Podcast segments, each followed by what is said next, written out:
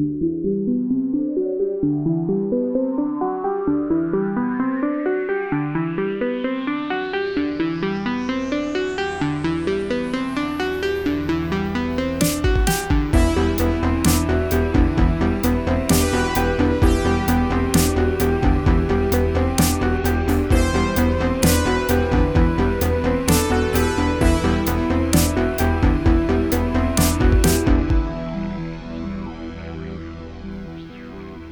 Morgane. Bonjour Julie, bonjour à tous, bienvenue pour ce douzième épisode d'Arrêt Caméra. Un douzième épisode assez chargé puisqu'on va presque parler uniquement de films longs pour cette fois-ci. Babylone et ses 3 heures, Tar quasiment 2h40, Retour à Séoul quasiment 2 heures. On peut dire que le cinéma nous aura pris pas mal de temps sur cette dernière euh, quinzaine. D'ailleurs, je crois que même que Babylone c'est 3h10. Ce qui fait que c'est encore plus long que Et c'était pourtant déjà très long dans ma tête. Ouais. Donc oui, ça devient compliqué de tenir un emploi du temps. On vous remercie pas du tout les réalisateurs. On aurait d'ailleurs pu faire un sujet qui fâche sur la durée des films. Euh, sujet d'ailleurs qui revient souvent euh, sur le tapis, euh, sur les réseaux notamment. C'est une très bonne idée, Morgane. Je la garde pour un autre épisode d'Arrêt Caméra si on n'a pas justement d'idée pour le sujet qui fâche, la durée des films. Bon bah voilà, c'était peut-être un, un petit spoil des prochains numéros.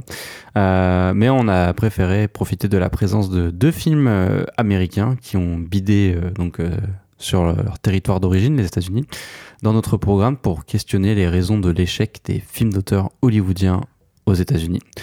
C'est donc parti pour notre premier sujet qui fâche de 2023.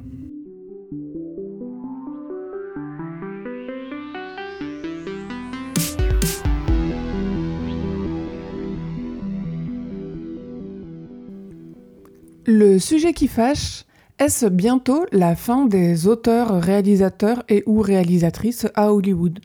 On a eu des pelletés d'articles euh, façon Cassandre en 2022 en France pour dire que le cinéma court à sa ruine sur le territoire hexagonal. Les faits prouvent que l'industrie va sûrement s'en sortir, mais si on regarde ailleurs, en fait, c'est juste pas forcément mieux. On, prend justement les États-Unis et les auteurs qui font des films chers à plusieurs dizaines de millions d'euros. Euh, Enfin, quel chiffre plus précis on peut donner, Morgane? Des chiffres à quel budget environ? Non mais après si on considère un film d'auteur euh, hollywoodien euh, à gros budget, on va dire que oui ça dépasse au moins les 15 ou 20 millions d'euros. Ok, donc allez, 15-20 millions d'euros. Bref, quel est le point commun entre le dernier George Miller, 3001 à t'attendre, le dernier Steven Spielberg, The Fabelmans, déjà sorti outre-Atlantique, ou encore Babylone de Damien Chazelle, dont on va parler dans cette émission en long et en large? Eh bien, aucun de ces films n'a réussi à faire de bons scores en salle aux États-Unis. À tel point qu'on peut se demander pour Chazelle s'il réussira à obtenir un budget pour euh, son prochain film dans un montant similaire à celui de Babylone On se doute déjà de la réponse. Question simple dont la réponse sera, sera forcément complexe. Du coup, est-ce que c'est bientôt la fin des réalisateurs, réalisatrices, auteurs à Hollywood? Oui, D'ailleurs je tiens à préciser qu'on a dit euro mais c'est plutôt dollar. Oui, pardon. C'est pas, tout- pas grave. Euh, donc pour commencer, euh, avant de répondre à la question, éventuellement euh, porter une réponse, euh, on va remonter le temps. Je suppose que tout le monde s'en souvient, l'année dernière, on sortait du Covid. Les premiers films américains à sortir, ce n'étaient pas encore des blockbusters, simplement par euh, frilosité des studios qui avaient peur de lancer leur, leur grosse machine, sachant que les salles n'étaient pas forcément euh, euh, toutes ouvertes dans tous les pays du monde, ou encore parce qu'il y avait des, euh, des jauges, en fait. Oui, du coup, c'était des films qui avaient été, qui avaient vu, pardon, leur, leur sortie repoussée en salle. C'est ça. Mais du coup, il y avait quand même quelques films d'auteurs prestigieux assez chers.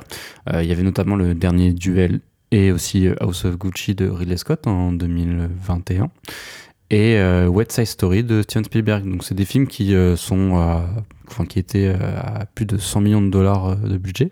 Euh, bon, sauf pour House of Gucci 75, mais c'est quand même énorme. euh, qui se sont violemment plantés au box-office américain. Euh, pour rappel, le dernier duel, c'est quand même 10 millions de recettes sur le sol américain. Alors, 100 millions, Morgan, 100 millions de budget pour un film qui en rapporte 10. euh, aux États-Unis, on parle seulement. Oui, oui. Mais enfin, ça fait quand censé même... être le, euh, le principal, oui. Bah bien sûr, ouais. c'est toujours censé être le pays d'origine des États-Unis euh, qui rapporte le plus d'argent à ces films-là. Voilà, c'est ça. Euh, pour West Side Story, c'était 38 millions de dollars de, au box-office. Euh, et euh, House of Gucci, bon, celui qui s'en est mieux sorti, sans toutefois être flamboyant, c'était 53 millions, donc encore en dessous du budget. Donc euh, c'est un désastre, hein, surtout pour euh, le dernier duel, euh, qui n'était d'ailleurs en fait que le prémisse d'une tendance qui allait se confirmer en 2022. Euh, Licorice Pizza, qui lui a coûté 40 millions de dollars, il n'a rapporté que 17 millions. Licorice Pizza de Paul Thomas Anderson. Oui, tu fais bien de préciser. Nightmare allait de Guillermo del Toro, lui c'était 60 millions de budget.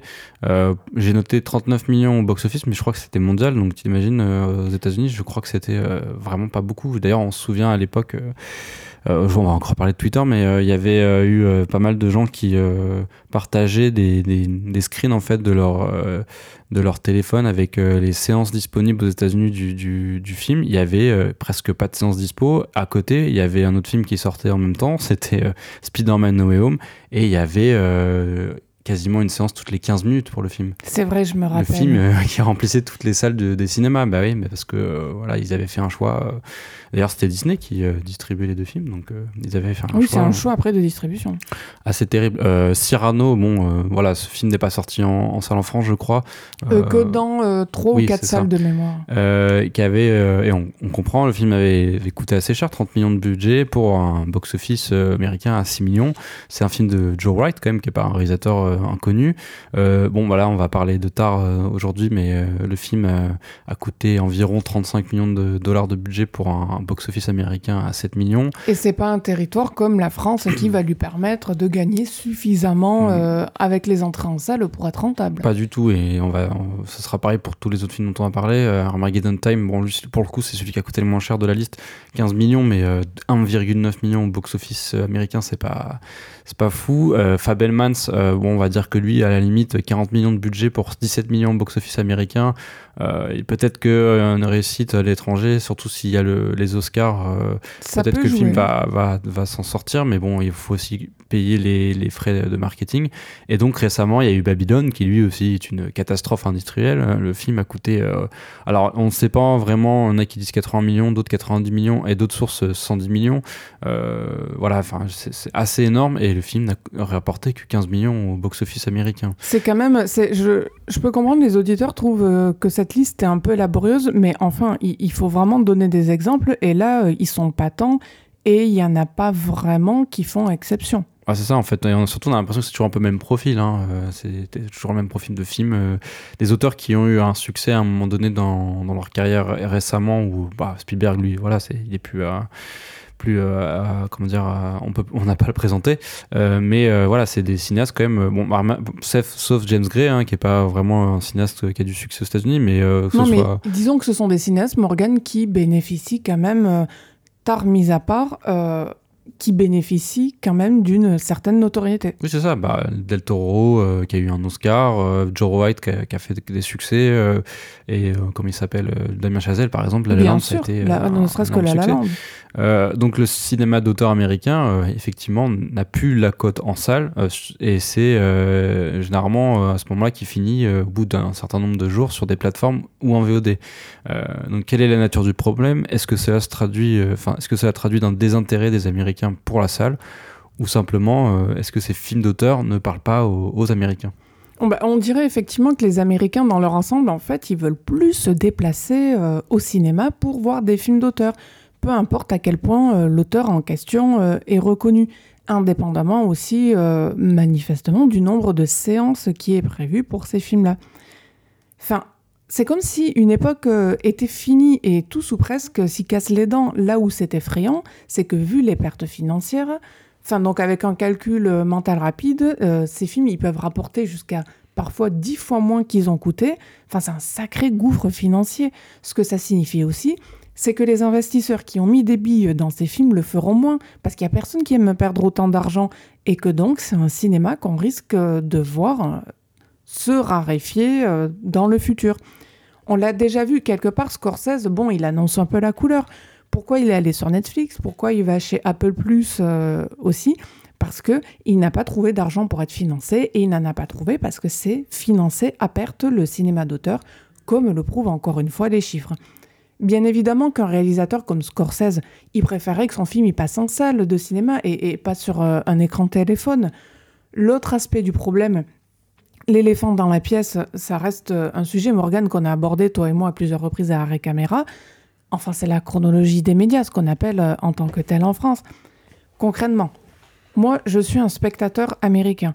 Pourquoi je sortirais de mon canapé pour aller voir euh, une séance qui n'est pas forcément programmée à l'heure qui m'arrange dans un cinéma, alors que le film en question, il sera disponible 45 jours après sur ma télé? Ouais, et en plus, pour Babylone, par exemple, le film est sorti, il y a eu une tempête de, neige, il faisait froid, je pense que...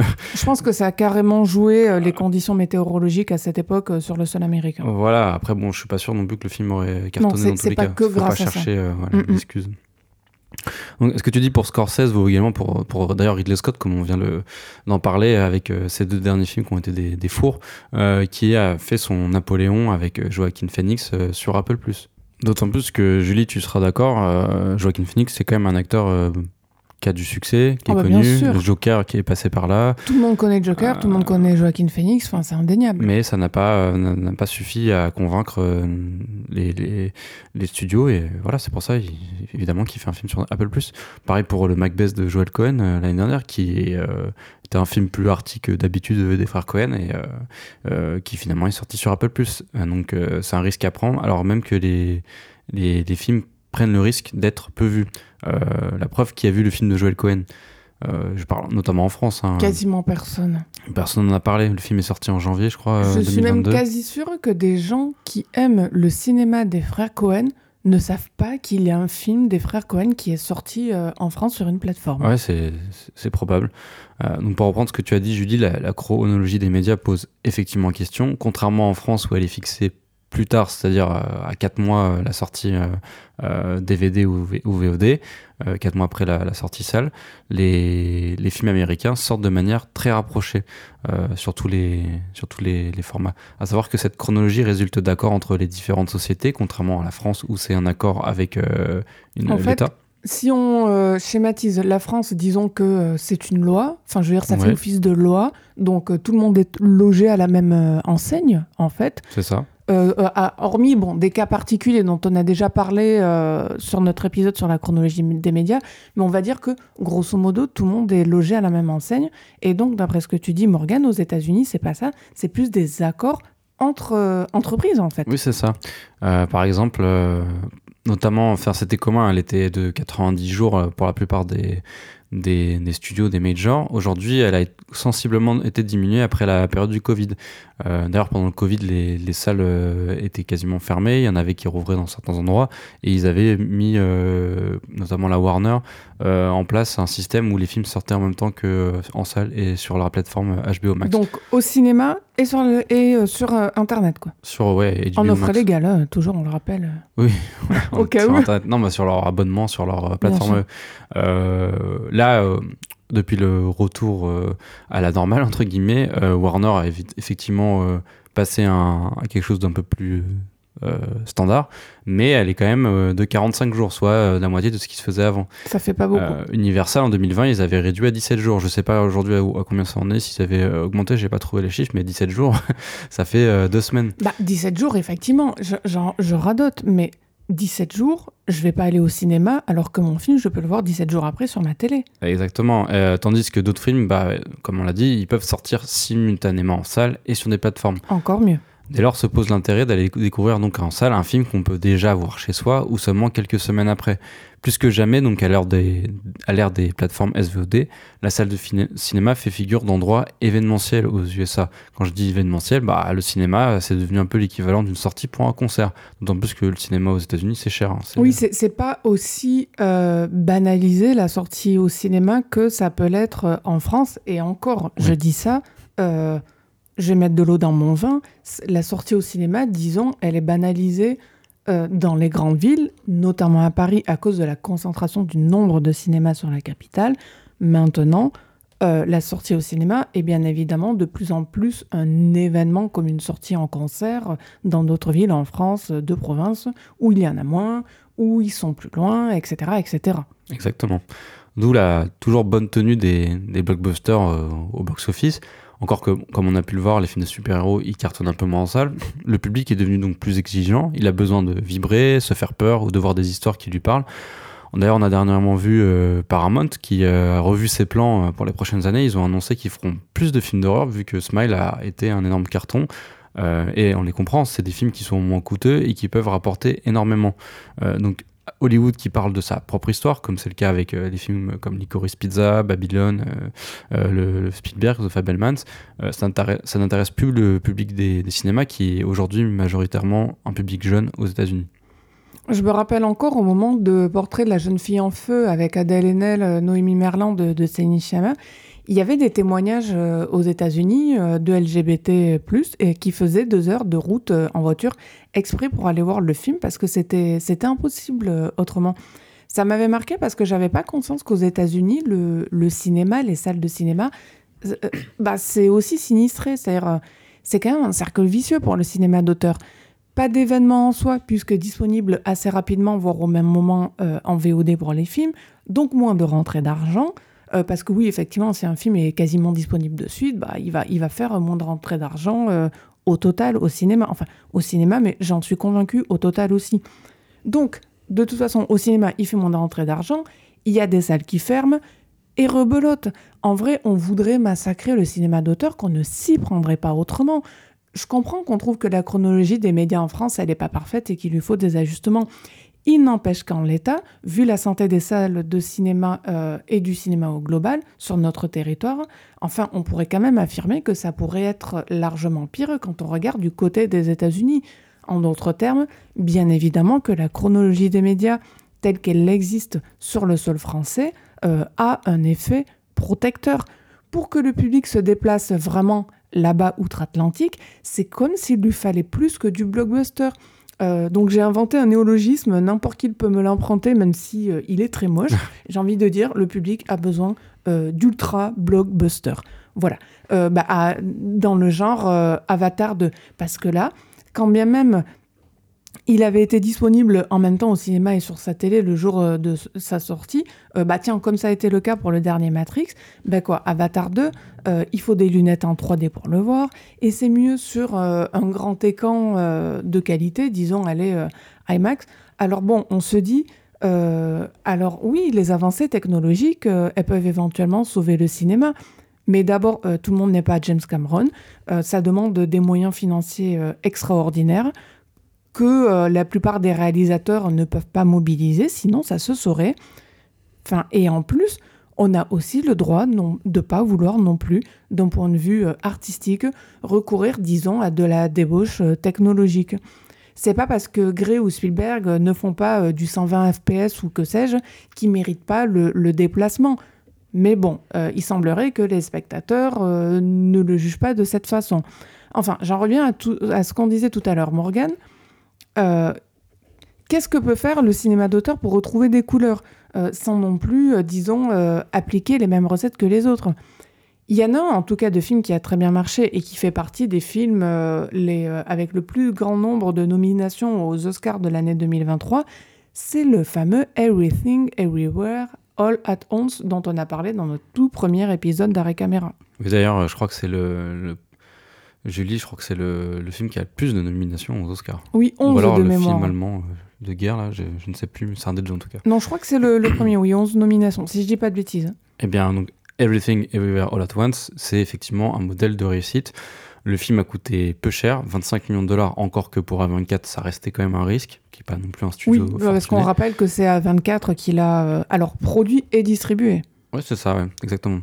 Et euh, il en a rapporté euh, quasiment le triple aux États-Unis, alors qu'il ne bénéficiait pas d'une énorme distribution, justement parce que c'est R24 et qu'ils n'ont pas un réseau de, cinéma énorme. Euh, les raisons d'un tel succès sont simples. Le film ressemble à son époque qu'on l'aime ou qu'on la déteste, c'est un objet pop qui parle du multivers de manière originale, un peu comme ce qui se fait dans les super-héros, mais là pour le coup c'est pas forcément original, mais voilà, il est, dans son époque euh, au niveau de la thématique. Il y a des personnages attachants qui sont issus d'une minorité qui ne donne pas l'impression d'être le résultat d'un choix opportuniste. Euh, on en avait parlé d'ailleurs lors de notre critique du film, c'est un film qui fait penser à TikTok, à Snapchat ou Instagram avec ses personnages qui changent de look d'une scène à l'autre, le film qui lui-même change de ton. Donc c'est un film qui correspond au jeune public qui lui se déplace en salle pour certaines occasions. ce n'est pas un hasard si, hormis les super-héros et les suites des films cultes, l'année dernière, donc Top Gun et Jurassic World, ce qui marche aux États-Unis, ce sont les films avec des stars auxquels les jeunes peuvent s'identifier soit Zendaya, Tom Holland ou Timothée Chalamet. Encore que Timothée Chalamet, son dernier avec euh, Luca Guadagnino, je crois qu'il n'a pas tant marché que ça. Non, tu as raison, effectivement. Après, euh, un film comme Dune, moi je. Oh, bien sûr. Voilà, je pensais pas que c'était forcément. Surtout avec euh, Denis Villeneuve, qui n'est pas un cinéaste qui fait forcément des, des, succès monstrueux au, box-office, il avait cartonné. Oui, grâce du coup à la présence de Timothée Chalamet. Et de Zendaya je, l'avais oublié. Ah, c'est vrai qu'elle J'oublie toujours Zendaya. Elle apparaît qu'en fin du film et je pense qu'elle sera plus présente à l'image dans le, numéro 2. Euh, donc malheureusement, le, le, Covid a rabattu les cartes et a permis aux plateformes de s'imposer davantage qu'en France. Euh, dans un pays libéral où, euh, comme on l'a dit, l'État est moins interventionniste, tandis que les personnes plus âgées, elles ne sont pas revenues en salle comme avant la pandémie, ce qui est aussi un peu le cas en France aussi. Euh, Hollywood est à un tournant et ses nombreux échecs risquent d'avoir des conséquences graves pour les films d'auteurs coûteux qui ne seront plus que produits par des plateformes, tandis que les studios se concentreront sur les blockbusters, les, ou le cinéma d'horreur et de genre, ou à la limite les films d'auteurs moins coûteux qui leur permettre de faire moins de risques. Je pense que James Gray, par exemple, son film à 15 millions, euh, voilà, on risque d'avoir des. Euh, si Damien Chazelle fait un nouveau film euh, à Hollywood, ce sera, certainement dans cette économie-là. Oui, il n'est pas dans les 5 millions. Enfin, c'est sûrement ce qu'on peut conclure de l'état du, cinéma là-bas aux États-Unis. Enfin, en peu cher, oui, il y a le film d'horreur, peu cher et rentable, parce que si c'est peu cher et ça rapporte rien, c'est même pas la peine. Hein. le cinéma d'auteur à petit budget et propos très actuels qui passent, mais enfin, au fond, tu l'as dit Morgan tout à l'heure, tout ce qui est tourné vers une certaine nostalgie du 7e art, il y en a eu, ça paie plus. Euh, j'irai même plus loin, le cinéma d'auteur qui parle de soi, euh, dans, on va dire, une, forme de euh, récit biographique, bah, ça fait plus se déplacer quand bien même il est de qualité. Enfin, ça n'a rien à voir, encore une fois, avec ça. Quelque part, je vais aller vers la facilité, mais il y a quelque chose qui peut expliquer aussi ces chiffres-là en dehors du Covid et en dehors euh, de la manière dont euh, les accords euh, là-bas sont organisés côté distribution, disponibles sur la fenêtre VOD, etc. Peut-être on est tout simplement un tournant générationnel. Tous ceux que tu as cités et qui ont échoué, Morgan, je mets James Gray là-dedans, même s'il est plus jeune que Spielberg et compagnie. Enfin, par filiation, Gray, il se range à leur côté. tous ces gens-là, en fait, c'est comme s'ils étaient voués à voir leurs ambitions réduites. C'est triste et il y a de quoi le déplorer parce que c'est inquiétant, mais c'est ce qui est malheureusement en train de se passer. On va vers autre chose. C'est pas sûr qu'on s'y retrouve euh, côté qualité, même s'il y aura toujours euh, des bons films. Maintenant, il reste le problème de la salle de cinéma et sa nouvelle génération d'auteurs ou pas. Enfin, s'ils sont pas aidés un minimum par des dispositifs concrets, euh, ça marchera quand même pas. Je serais pas étonné que des majors d'Hollywood, par exemple, fassent marche arrière concernant euh, la VOD en même temps que la sortie au cinéma pour éviter de se tirer une balle dans le pied. On l'a vu, ça aide pas du tout.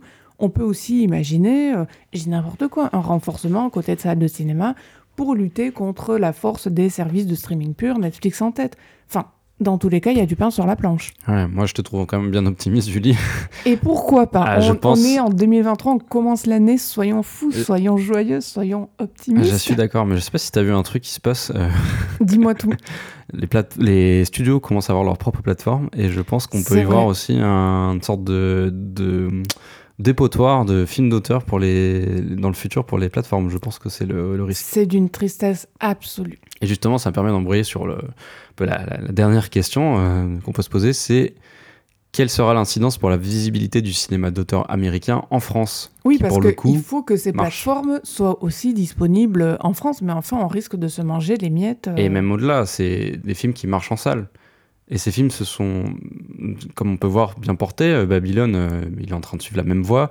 Euh, le film de James Gray, il a, plutôt bien marché, enfin, dans, des, proportions qui, lui sont propres. Et je ne sais pas si tu as remarqué, Morgan, mais à chaque fois, donc, ces films qui ne marchent pas sur leur sol d'origine, quand ils viennent en France, je trouve que par rapport à il y a quelques années, le, plan communication, le plan média sont pas mal renforcé en France. On les voit plus dans les... Voilà, c'est ça, c'est là où je voulais en venir.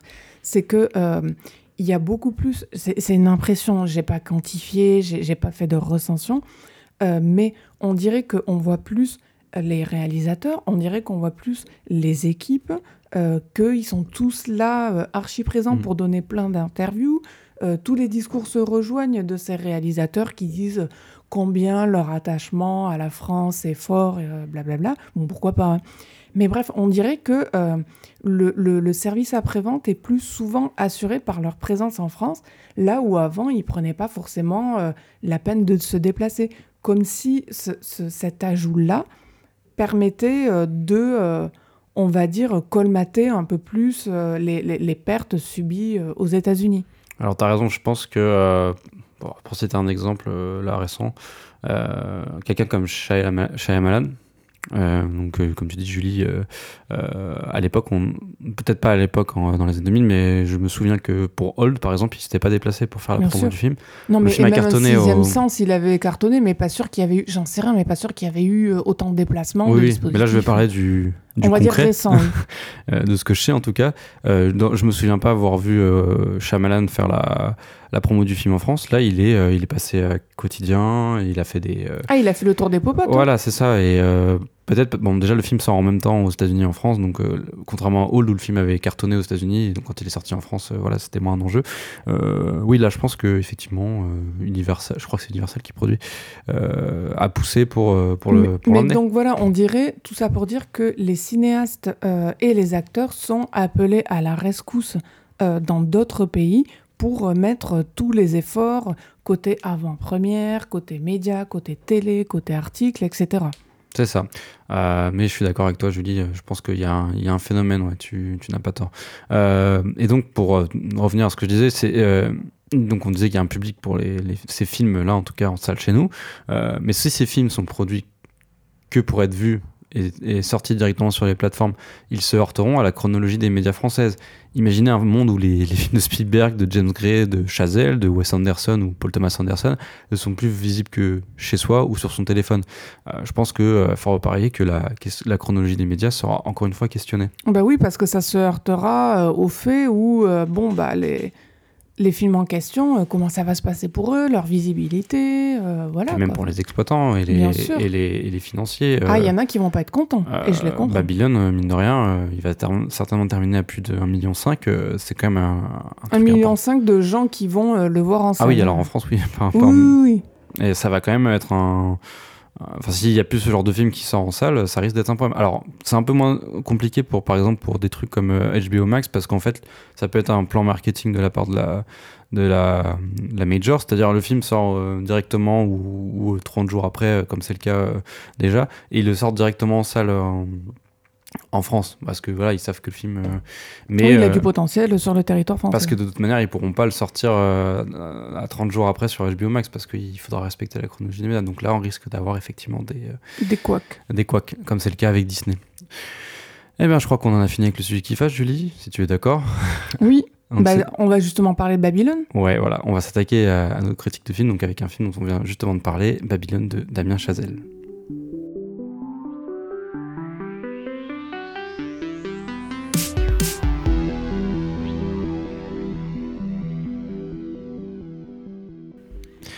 Babylone, donc euh, le quatrième long métrage de Damien Chazelle, plus de 4 ans après First Man. Cinéaste qualifié de nouveau prodige après le succès d'estime et public de Whiplash et surtout La La Land, il jouait gros avec euh, Babylone, comme on l'a dit, son film le plus cher et le plus ambitieux à ce jour. Donc le plus cher, c'est donc 100 millions. Ouais, environ. Et ça a été un vaste échec au box-office US, au point de compromettre le futur hollywoodien du cinéaste. Mais qu'en est-il des qualités du film? Et tout d'abord, peux-tu nous dire de quoi parle le film, Julie? Alors, euh, rapidement, en pleine, disons, exubérance du Los Angeles des années 20, où argent, alcool et drogue coulent à flot pour le milieu du cinéma, quelques personnes rêvent d'en faire partie euh, et sont juste à la périphérie de ce milieu-là qu'elles envient, et donc elles veulent se retrouver elles aussi sur les plateaux de tournage. Alors qu'elles y arrivent, la magie du cinéma, Hollywood doit faire face à une de ses premières grandes mutations le fameux passage du cinéma muet au parlant. En trois films seulement, Damien Chazelle est devenu la nouvelle coqueluche hollywoodienne. de Whiplash en 2014 à First Man en 2018, en excluant volontairement Guy and Mandlin en A Bench Park, son premier film en 2009 qu'il a fait à la fin de ses études, qui tient pour le coup plus de l'essai d'un enfin de l'essai confidentiel. Tu l'as vu ce, ce film Et non. bah, moi non plus. Le jeune américano-français s'est bâti une, une œuvre revisitant un certain classicisme hollywoodien, donc les années 50, dy- dynamité par l'influence de la nouvelle vague, Godard et surtout Jacques Demy. Un cinéma jazz où le montage est conçu comme le, le beat des films, redoublant la musique omniprésente de son collaborateur de toujours, Justin Hurwitz. C'est lui qui a collaboré sur la musique de tous ces films. Ah ouais, c'est D'accord. ça. Une forme excitante, euh, charmeuse, qui hélas ne se dépareille jamais d'une forme de lassitude et d'essoufflement, un comble pour un jazzman de l'image, et d'une naïveté qui jusqu'ici est restée touchante. Et encore, tu es gentil. Mais je vais pas commencer à envoyer les, euh, les, les- les coups. Attention, avec Babylone, on retrouve les mêmes défauts habituels de son cinéma, mais décuplés en raison, euh, je trouve, de la forme démesurée du film. Bah, j'ai envie de dire, euh, Chazelle, coqueluche d'Hollywood, euh, et pas que. On peut dire que ces dix dernières années, c'est un réalisateur qui a fait pas mal d'émules parmi les 18-25 ans, un peu euh, comme euh, juste avant lui, dans un registre complètement différent, euh, Xavier Dolan par exemple. Enfin, je vais pas refaire le monde avec ses productions précédentes, sinon on va y passer des heures. Je serai brève. J'avais bien aimé Whiplash, pas apprécié La La Land, et son invasion culturelle. Enfin, rappelez-vous, au moment de sa sortie, il y avait les pubs horribles d'agences de com qui reprenaient sans arrêt le côté comédie musicale du film. J'ai moyennement aimé First Man. Chazelle n'est pas un réalisateur euh, contre lequel j'ai une dent. euh, mes avis donc sont contrastés le concernant. Là, avec Babylone, en revanche, enfin, je crois qu'il a définitivement enterré tous mes espoirs le concernant. Et je le dis d'autant plus que je suis assez circonspecte devant le nombre improbable d'avis positifs concernant le film. Non, parce que le, film, il y a eu quelques personnes qui euh, ont émis des, avis pardon, négatifs comme moi, mais enfin, euh, globalement, il n'y a pas du tout des retours mitigés euh, sur Babylone. Il suffit d'aller voir sur euh, Allociné, côté spectateur et critique presse, c'est minimum euh, 4 étoiles sur 5 de moyenne. C'est énorme. Donc si on, voit ça, en fait, on réalise que en n'ayant pas aimé Babylone, bah, on fait un peu office de trouble fête. Oui, le- les avis sont dithyrambiques, comme tu le dis, Julie.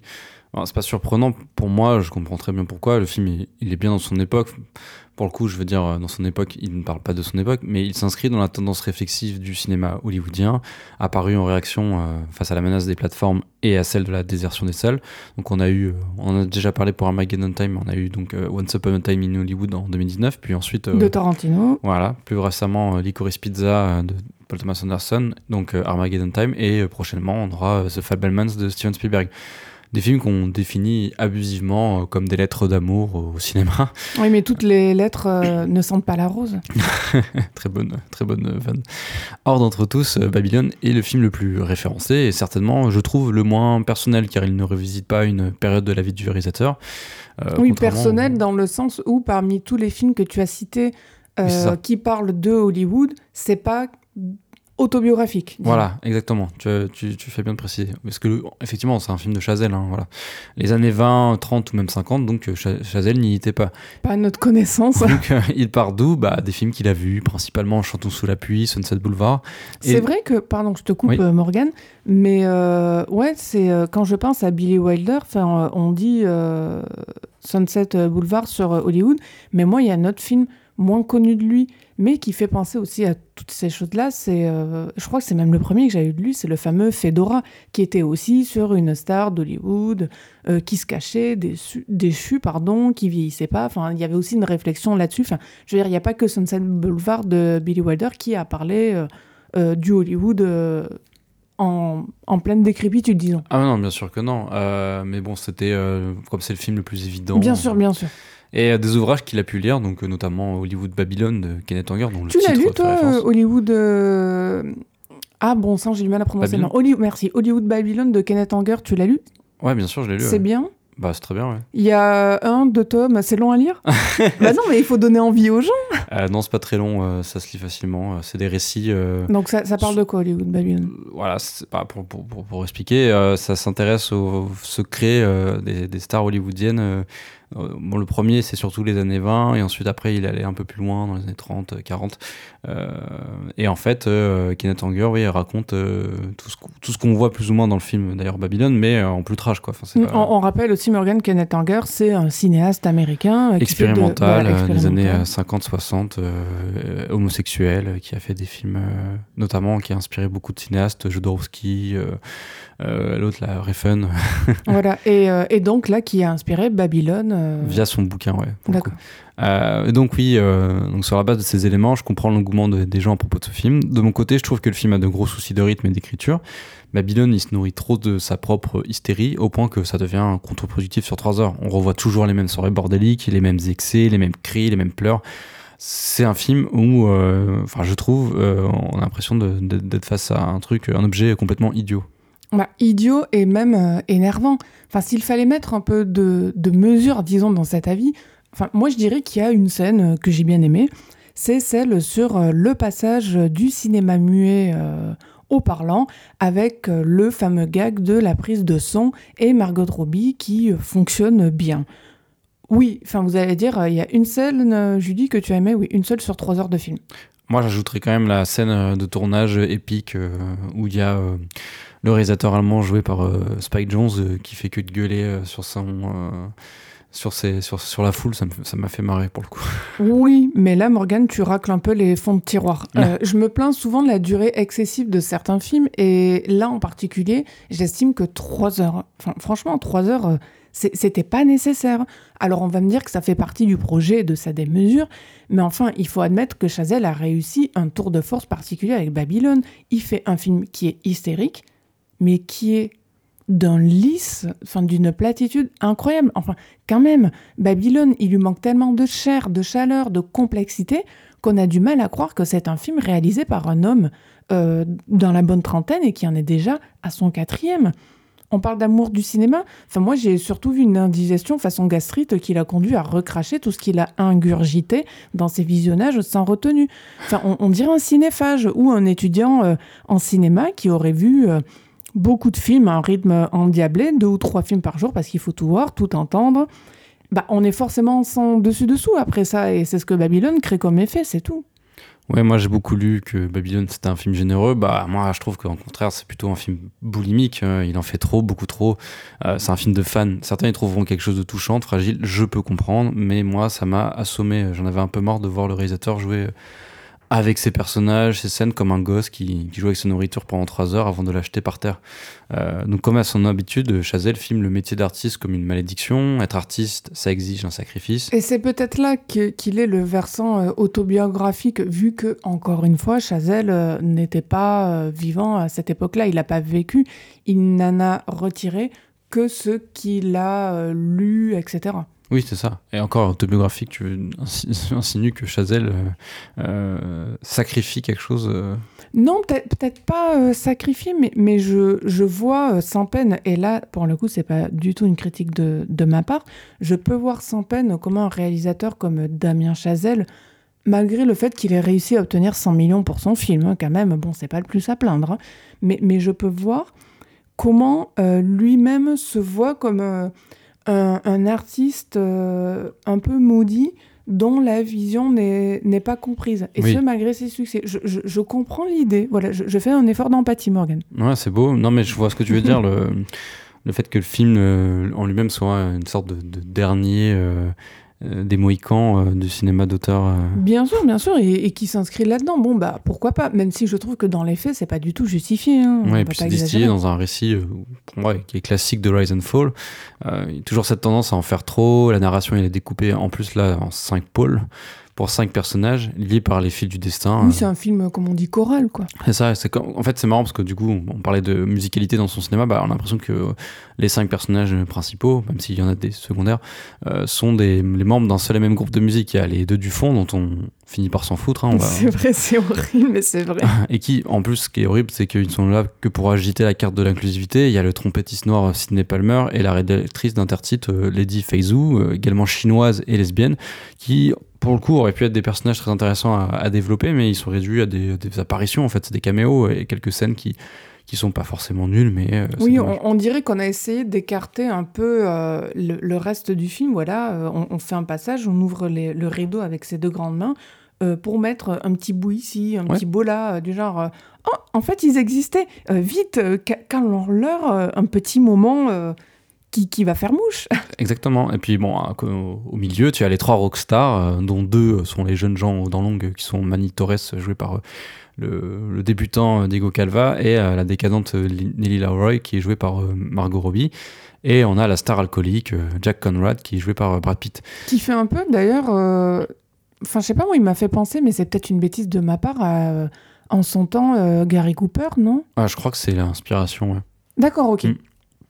Donc si on a une vague sympathie pour euh, ces personnages au tout début, hein, on va pas non plus dire qu'ils sont antipathiques dès le départ, Non on finit par se désintéresser de leur destin tragique, euh, donc à force de répétition des mêmes narra- narratifs, il y, a pas trop... euh, Enfin on en a marre quoi au bout d'un moment. Je trouve que c'est un film très répétitif, effectivement. Mais dans le mauvais sens du terme. Bien sûr, Voilà. bah, on, on voit souvent le même type de scène. Euh, alors on va me dire, mais oui, il y a une histoire, c'est du Rise and Fall et tout. Très bien, mais encore une fois, il y, a- il y a beaucoup de, de répétitions. C'est, je sais pas, c'est un peu étrange parce que ça dure quand même trois heures et euh, on dirait que ça manque un peu d'inspiration. Oui parce que les scènes sont toujours partent toujours de la même euh, structure. Ça commence par la présentation des enjeux de la scène, parce qu'en fait on va dire le film c'est construit entre plusieurs blocs en fait, euh, qui sont séparés par des ellipses, et en fait on part d'un d'une situation initiale où euh, il y a un événement qui va se passer, un, un film qui va être tourné, et en fait euh, tout converge vers euh, en fait euh, le, le truc va capoter. En fait, généralement, Oui, ça. voilà, c'est exactement Il ça, un- il y a une chute en fait, un gag. bien sûr. Et euh, si au départ c'est marrant, enfin bon, il y a la scène initiale qui fait un peu figure de de, De chapeau, trucs à part, fait, voilà, ouais. c'est le- prologue, on présente les personnages, etc.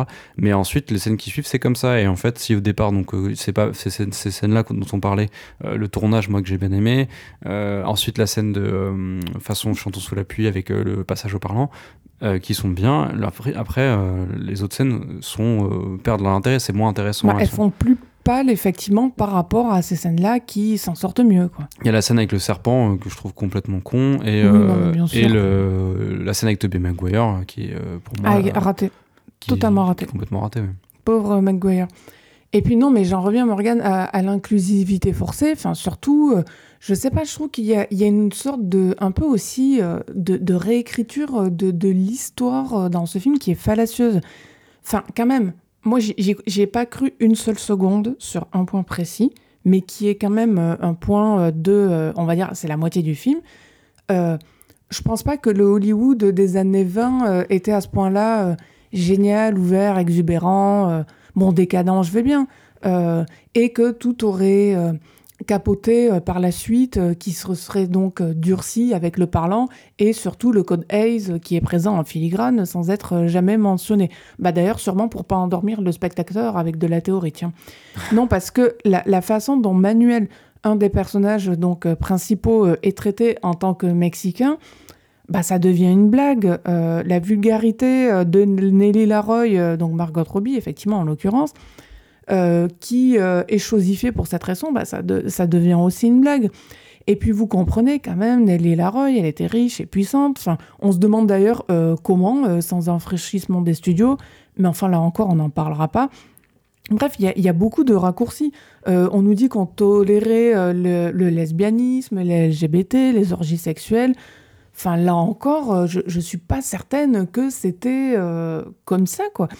Pareil pour la prévalence des femmes. Enfin, attention, ça va être un peu technique. On nous met une réalisatrice euh, qui dure, donc euh, au moment du muet, du parlant, en hommage probable à des Alice Guy ou des Louise Weber. Or, enfin, ce serait quand même oublier qu'à la fin des années 20, sur laquelle le film se concentre, euh, elle commençait à disparaître au profit des hommes à la réalisation, en particulier au moment du cinéma parlant. J'ai creusé ce sujet avant de dire des bêtises, qu'on ne m'accuse pas de, de- de falsification historique, mais en fait, le film nous montre euh, que euh, c'était une époque où il y avait de tout.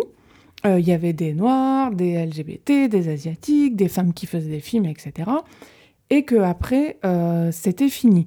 Bah non, je pense pas que c'était aussi bien, aussi génial et, et que ça s'est terminé, entre autres avec euh, la venue du parlant. Mais ce qui est sûr, c'est que dans ce que j'avais lu, en fait, oui, effectivement, Hollywood est né avec beaucoup de, femmes dans des tas de métiers, que ce soit technique, à la réalisation, etc. Et que ce qui, entre autres, a fait que c'était fini est très simple. C'est qu'en fait, il y a eu des syndicats à Hollywood, euh, et les seuls qui pouvaient à l'époque adhérer aux syndicats, c'était les hommes. Donc quoi? Donc au début des années 30, en fait, il n'y avait que trois femmes. Euh, J'avais lu, apparemment, il n'y avait plus que deux ou trois femmes réalisatrices, là où avant, il y en avait plusieurs dizaines. Ouais, d'accord. Donc il n'y en avait que trois, mais là, on est avec euh, une femme qui a réussi son passage euh, du muet au parlant, alors que normalement, c'est pas possible. Bon, ok, enfin, on va me dire, mais oui, tout ça, c'est du détail. Bah non, c'est pas du détail, parce que, encore une fois, c'est raconter l'histoire d'une manière qui nous arrange, mais qui en même temps n'est pas euh, ce, ce, qui s'est passé. Enfin, ce que je veux dire par là, c'est que. Grosso modo, le film, en fait, il a comme 10-20 euh, ans de retard sur ce qu'il montre à ce niveau. Et j'irai pas plus loin sur le versant euh, historique pour dire que, bon, il s'arrange un peu. Parce que il y a quand même d'autres choses qui, du coup, en deviennent carrément inconséquentes. Au début du film, moi, j'ai pas trop compris. Euh, on a un, acteur riche et impotent. Il se fait uriner dessus par une femme mineure qui fait une overdose à force de drogue et c'est montré comme quelque chose de désopilant. Je, je sais pas en quoi c'est drôle. On va me répondre avec mauvaise foi que ça fait partie de l'hystérie du film, sauf que la mise en scène, là encore, elle part d'elle-même. C'est ce truc-là de l'actrice mineure qui fait son overdose euh, après avoir euh, eu des pratiques, on va dire, sexuelles non conventionnelles. Enfin, c'est quand même montré comme un gag, rien de plus. C'est montré comme, oh, ça faisait du partie du folklore euh, de l'époque, on était libre, on pouvait avoir des relations sexuelles avec des mineurs qui nous urinaient dessus. Bon, après, faisaient des overdoses, mais c'était pas grave, ça a été évacué comme ça. Enfin, euh, je sais pas, c'est un petit peu étrange en vrai. Ouais, enfin, en fait, ce qui est marrant avec euh, Babylone, c'est que le film euh, a des intentions. Euh, il montre au départ Babylone, enfin bah, Hollywood comme une, comme une grosse foire. Et tu vois, Morgane, tu dis foire, mais foire en vrai, ça fait positif. C'est pas euh, cours des miracles, c'est pas horreur, c'est pas abomination. Tu as raison, il montre ça comme une foire. C'est une fête foraine. C'est génial, on s'amuse. Oui, c'est ça. Mais, euh, mais il a quand même des intentions. C'est qu'au bout d'un moment, il essaie de le transformer comme un cauchemar, en fait. Euh, euh, et ça prend pas, et notamment parce que je trouve que dans, dans ce qu'il aurait pu montrer, il, il, ne le fait pas bien. Euh, euh, notamment par rapport au personnage dont tu parlais, celui qui se fait euh, uriner dessus. c'est inspiré de Fatih Arbuckle, le, le l'ancien l'acteur comique des années des années 10, des années 20. Acteur muet, donc. Euh, oui, euh, qui euh, notamment a eu enfin une casserole, c'est pas une casserole, mais un, un comment dire, un, un procès qui s'est passé où on, en fait il a été accusé de, de viol. C'est une des premières histoires, même je crois que c'est la première histoire de viol portée au, à la, au niveau de la loi. c'est une sorte de fait divers sordide qui rappelle l'époque euh, qu'on vit actuellement, donc euh, MeToo. Enfin, c'est, il y avait un, un, moyen de jeter un, une sorte un, un de, pont entre les pont deux. entre les deux. Et finalement, c'est qu'un gimmick, c'est qu'un gag dans, dans, dans, le film. Donc le le problème, c'est que le, euh, il en fait rien de sordide et le virage nostalgique donne même l'impression qu'il rend hommage à, à, ces personnes, donc euh, tous les personnages qu'on qu croise, qu'on croise souvent en, en, fond ou les personnages principaux, euh, qu'ils aient été ou non des ordures. Donc c'est un message confus pour moi et naïf. Et euh, justement, si on reparle de Tobey Maguire, euh, Morgan, enfin, la...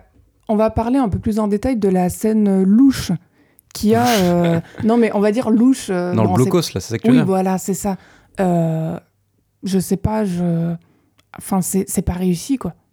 Ah non, qu'est-ce qu'il a essayé de faire, la Chazelle? Notamment en termes de mise en scène, euh, je sais pas très bien. Euh, en fait, je comprends ce qu'il veut faire. Il veut faire un, euh, une scène qui, euh, qui vire au cauchemar. En fait, ça fait très euh, Tarantino. Oui. Un peu aussi Lynch. Euh, oui, avec le côté, le club. Blue Velvet. Tout. Voilà, oui, voilà. Le, le, personnage qui joue Dennis Hopper, qui emmène le jeune premier euh, faire des trucs louches et euh, voilà c'est pour moi ça me rappelle ça en fait le problème de cette scène c'est que bon déjà elle est pas très bien euh, filmée en termes de lumière on voit pas grand chose tout le film est d'ailleurs atrocement éclairé Oui, enfin moi j'ai pas aimé la lumière. Après il y en a qu'on qu'on dit que c'était peut-être euh, la salle, je sais pas. C'était quand même le Gaumont, enfin le pâté Alésia. oui, donc, on euh, l'a, on l'a, bah, pour information, bon, tout le monde s'en fiche, mais on l'a dit quand même. Euh, on a vu le, le film, toi et moi, Ah. au Gaumont Alésia, qui vient d'être tapé. Enfin, tout le monde s'en fiche. si vous êtes d'accord avec nous ou pas, dites-le nous. Enfin, le film, on a l'impression qu'il a été très mal éclairé. Je- Bien sûr. Il y a des scènes où on voit rien. Enfin, Et pourtant, on était devant un bon écran. C'est la première fois que ça me turlupine à ce point, j'ai envie de dire. D'habitude, je me plains pas comme ça du manque de lumière. Mais enfin, là, j'avais. euh, c'est limite si j'avais pas des pinces à linge pour me tenir les yeux ouverts, quoi. Non mais c'est ça. Et puis la scène, donc du coup, en fait, on descend des étages où en fait, on a l'impression que plus on descend, plus c'est l'horreur. euh, C'est Oui, il y a un côté C'est la divine labyrinthique. comédie. non, bien sûr. Mais donc, la caméra et encore une fois la lumière, enfin, c'est pas trop ça, quoi. Voilà. Et en fait, euh, ce qui est marrant, c'est que la scène est très courte au final. Enfin, par rapport à ce qu'on aurait pu penser, ça dure quoi, 10 minutes même pas. Ouais, parce qu'il y a quoi Il y a, il y a 4, 5 étages euh, qui sont montrés dans cette Ouais. Enfin, il est censé avoir beaucoup de monde, beaucoup de choses. Et en fait, bah, le- la scène cauchemardesque du film qui est censée être celle-là, euh, ça ne fonctionne pas parce que justement par, par logique de durée, donc c'est trop trop court. Et aussi parce que en fait, ce qu'il montre, c'est quand même quelque chose d'assez euh, d'assez commun. Mais oui, enfin, et pourquoi là, le, le cauchemar, en fait, il tient pas trop la, la route? Moi, je me suis posé la question, bon, il veut faire un truc euh, cauchemardesque, euh, il le fait là, on va dire, au, c'est quoi? C'est aux deux tiers du film, aux deux tiers de Babylone? Ah, je dirais quasiment en trois quarts. hein. Oui, enfin, oui, trois quarts, c'est, c'est euh, à cause de la durée du film, la sensation de délitement, je, je ne savais plus où j'étais. C'est la- la- ouais, dans la troisième heure du film. Oui, voilà. Mais donc, pourquoi ça marche pas là? Bah, déjà, euh, quelque part, peut-être que ça vient trop tard, en fait. Ouais, C'est- je veux dire, euh, bon, bah, il y a, il y a du cauchemar, euh, c'est horrible, Hollywood, c'est plus comme avant, mais bon, ça vient peut-être trop tard. Et après, je- de toute façon, euh, enfin, le film, en fait, il y, a- il y a une dissonance là-dedans, parce que ça veut montrer du, du cauchemar, mais au fond, c'est un film, encore une fois, on l'a dit, Morgane, toi et moi, c'est un film sur la nostalgie, c'est pas du tout un film sur le cauchemar. Enfin, je veux dire, euh, l'époque euh, révolue, euh, qui a été, malgré ses imperfections, encore une fois, dans le film, elle est, vue comme un moment sympathique, empreinte de liberté. Il n'y a pas de cauchemar du tout là-dedans. Enfin, c'est magnifié, c'est montré quelque part comme si c'était mieux avant. C'est un moment qui est quand même voué à être sauvé et préservé grâce au patrimoine commun, son universalité, enfin le tout sur fond de la fameuse magie du cinéma. Euh, Il y a un, un dialogue euh, absolument, euh, je, je, je sais pas, j'en- perds mes mots, mais Enfin, c'est, on va dire, voilà, j'ai trouvé ce que je voulais. C'est un dialogue complètement didactique entre une journaliste Mm. et le personnage de Brad. Pitt. Euh, dialogue donc didactique qui a vocation euh, à nous parler du cinéma en général. Bon, ça fait un peu démonstration de thèse. Mais en fait, c'est le, c'est ce dialogue-là qui embraye sur le- la partie vraiment nostalgique du film. Oui. Parce que bon, pendant le début du film, on, on suit les personnages, mais en fait, là, on comprend le côté réflexif du film. Voilà. Où Mais en fait, le cinéma, euh, ces stars-là vont mourir, mais le cinéma va les c'est immortaliser. justement là, Morgane, où Ouais. je voulais en venir. Mais du coup, quand c'est mis euh, en comparaison avec le début du film, on comprend que Babylone n'est qu'un film sur la nostalgie. Parce qu'il nous dit quoi? Il nous dit que mort, ces acteurs, donc les acteurs du cinéma, morts, euh, euh, pris au sens large, ils sont voués à perdurer indéfiniment. Et donc c'est sur cette euh, morale euh, décrétée euh, être d'une grande beauté que Chazelle, en fait, il devient notre Roméo mondial du 7e art avec ses lettres d'amour grandiloquentes. Oublier les horreurs passées, le grand n'importe quoi, pourvu que le sentiment de béatitude euh, éternelle perdure. Enfin, un cauchemar, il effraie, il fait peur, le sordide dégoûte. Qu'est-ce qui terrorise ou révulse dans Babylone si on considère honnêtement le film? Bah, pas grand-chose, il y a quasiment rien, parce que tout est traité, encore une fois, comme tu euh, t'en as parlé, Morgane, euh, t'as parlé de foire, mais c'est traité comme quoi Comme du, du folklore, du, du folklore passé, donc une forme de curiosité. Et la curiosité, c'est pas du cauchemar. Ça se voit d'autant plus avec les blagues sur euh, les animaux. Les blagues sur les animaux, c'est un, un délire de, cirque. Et il y a pas mal recours. Il y a le fameux éléphant au début euh, qui est emmené en plein milieu euh, de la pièce, de l'immense pièce lors d'une fête absolument intenable. Ou la scène, dont pareil, tu as, tu as parlé, Morgane, la, scène du serpent, euh, bon, pas euh, fascinante, hein, où le père de Nelly Laroy, il est censé se, battre contre lui. Enfin bref, on est dans le cirque, on est dans le zoo, mais on oublie sciemment que le zoo, bah, c'est pas que les enfants qui viennent faire coucou aux singes dans son enclos. Ce sont aussi les animaux qui bougent plus la journée parce qu'ils sont en captivité sans rien faire. Enfin, son zoo, Chazelle, il en est tellement content qu'il en répète les scènes, à l'image du film, qui ne fait que se redire et se répéter lui-même. On comprend en voyant ça comment il arrive à tenir trois heures avec euh, les fêtes interminables et les scènes qu'on voit et revoit encore. Oui, et puis le... tout ce que tu viens de dire, Julie, je pense qu'aussi on peut comprendre le succès critique du film parce que Babylone est porté par une mise en scène, un montage virtuose. Quand je dis virtuose, c'est euh, qui, est très euh, ostentatoire. Euh, la scène d'introduction qui donne le là du film multiplie les séquences à 100 à l'heure euh, pour, pour inclure le personnage dans la folie de ce qui se passe à l'image. Comme tu disais, c'était une fête, donc euh, en fait, on, on, voit tous les enjeux, tout ce qui se passe euh, en fond, euh, mais très vite. malheureusement, à essayer de tenir ce rythme dans 3 heures, moi je trouve que le film déraille, d'autant plus qu'on ne voit pas grand chose à l'image. on parlait de, de, de, la lumière, il y a un souci de lisibilité qui. Aussi de lisibilité de l'action. Oui, qui participe de la fatigue euh, du film. Euh, le film, moi, je l'avais dit, il m'a assommé, j'étais pressé qu'on en finisse, et malheureusement, bah, il a fallu que Chazelle conclue son film avec la pire des scènes, donc un montage qui revisite une certaine histoire du cinéma, que des œuvres connues, hein, bien sûr, à laquelle le cinéaste intègre les images de son propre film. Images qu'il intègre euh, même avant montrer les Godard, les Bergman, etc. C'est un peu bizarre. Enfin, je veux dire, enfin, on va, oui, bien sûr euh, c'est son personnage qui voit. Euh, le, le, film se conclut plus ou moins par son personnage Manuel qui voit un film euh, au cinéma. Et donc, en fait, il voit un film. Donc, qu'est-ce qui se passe? Il se reconnaît dans le film. Et c'est aussi pour ça que ça plaît. En fait, on dirait que les films qui plaisent aujourd'hui ne sont que des films dans lesquels on peut se reconnaître, s'imaginer, voire se fantasmer à 100%. Ouais, et quand Chazelle, il montre ça, il montre Manuel qui voit le film et qui euh, se remémore certains souvenirs. En vrai, ce sont pas ses souvenirs, mais le montage est fait tel que euh, Chazelle y inclut des images de son propre film, donc il y a le côté euh, réflexif et, en miroir.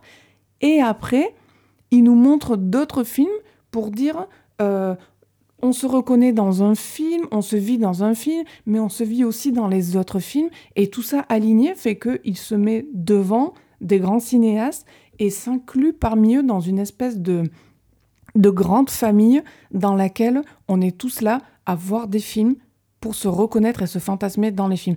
Moi, c'est un rapport au cinéma qui, qui m'horripile.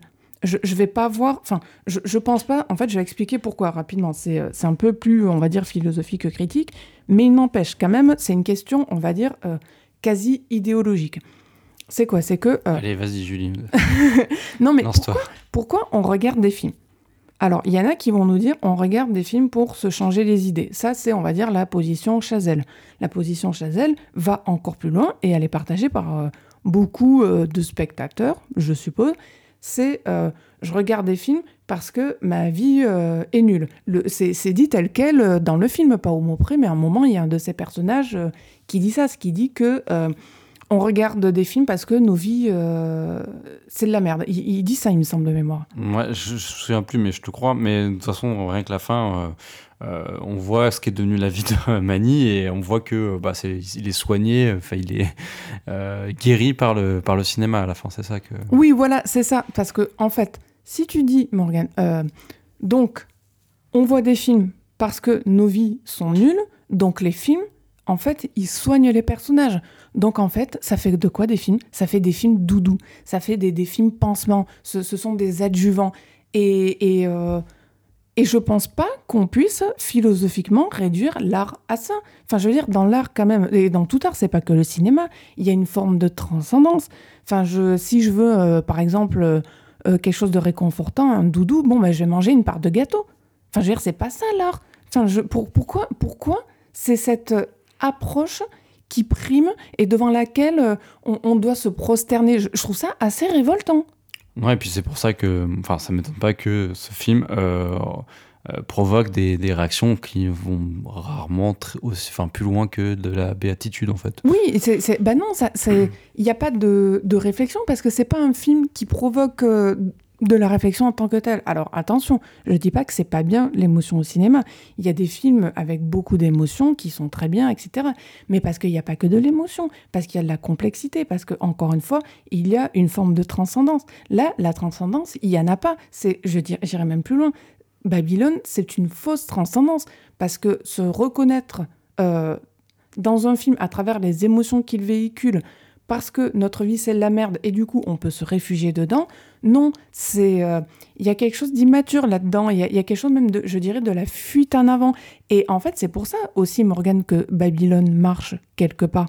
C'est parce que Chazelle est aligné avec beaucoup de gens et je dirais que inconsciemment, il a très bien compris que euh, c'était, on va dire, euh, là au début du 21e siècle, donc dans les, nos années 20 à nous, euh, quelque part, enfin le film a 100 ans donc, mais disons que dans nos années 20 à nous, Chazelle a très bien compris que il allait parler à beaucoup de gens en leur disant Ben oui, tenez, je vous offre votre peluche, je vous offre un, petit refuge, un petit cocon, je fais attention à vous, vous êtes fragile, vous êtes beau, euh, vivez vos émotions à travers mon cinéma. non, je, c'est quelque chose qui, qui est un peu dégoûtant en fait. Hmm. Bah, je ne sais pas si tu voulais ajouter quelque chose à ça, Morgane. Non, après moi je suis euh, complètement, euh, enfin complètement là-dessus. notamment, enfin moi j'aime bien le cinéma de, de l'émotion, le cinéma qui, qui, qui qui, fait que émouvoir. Non, mais tout le monde, tout le mais, euh, parce que c'est ça que je recherche dans un film aussi, être, mm. mais dans l'émotion aussi, la transcendance. Il n'y a pas que de l'émotion, c'est ça que je veux dire. Euh, mais enfin, pour le coup, quand c'est un film qui te martèle euh, des séquences euh, euh, débilitantes pendant trois heures à coup de. Enfin, j'ai l'impression que c'est. Bah, c'est de martèlement, c'est un marteau, j'ai l'impression. Bah, c'est beaucoup de flatterie en fait. oui, non, mais même pas ça, c'est juste que les, les séquences sont d'une hystérie. J'en avais marre en fait, ça m'a fait mal à la tête. la forme a aussi son intérêt. Enfin, je veux dire, si ton film veut véhiculer une émotion et si c'est fait avec une forme déjà démesurée de trois heures euh, et que c'est fait comme un marteau piqueur dans ton crâne, enfin, moi, le message n'est pas passé. Et puis euh, la fin, cette espèce de, mouvement euh, où on filme en arrière, enfin un travelling arrière, les différentes personnes du public qui vont voir Chantons sous la pluie, avec à chaque fois, c'était un peu grossier, enfin oui, c'est complètement grossier.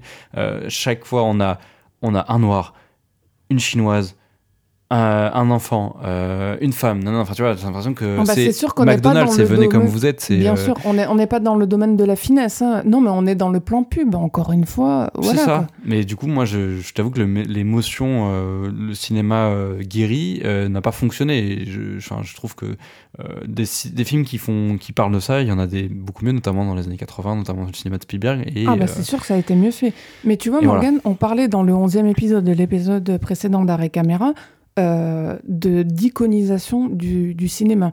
C'est-à-dire, euh, encore une fois, de scènes faites pour faire office de doudou, flatter, etc.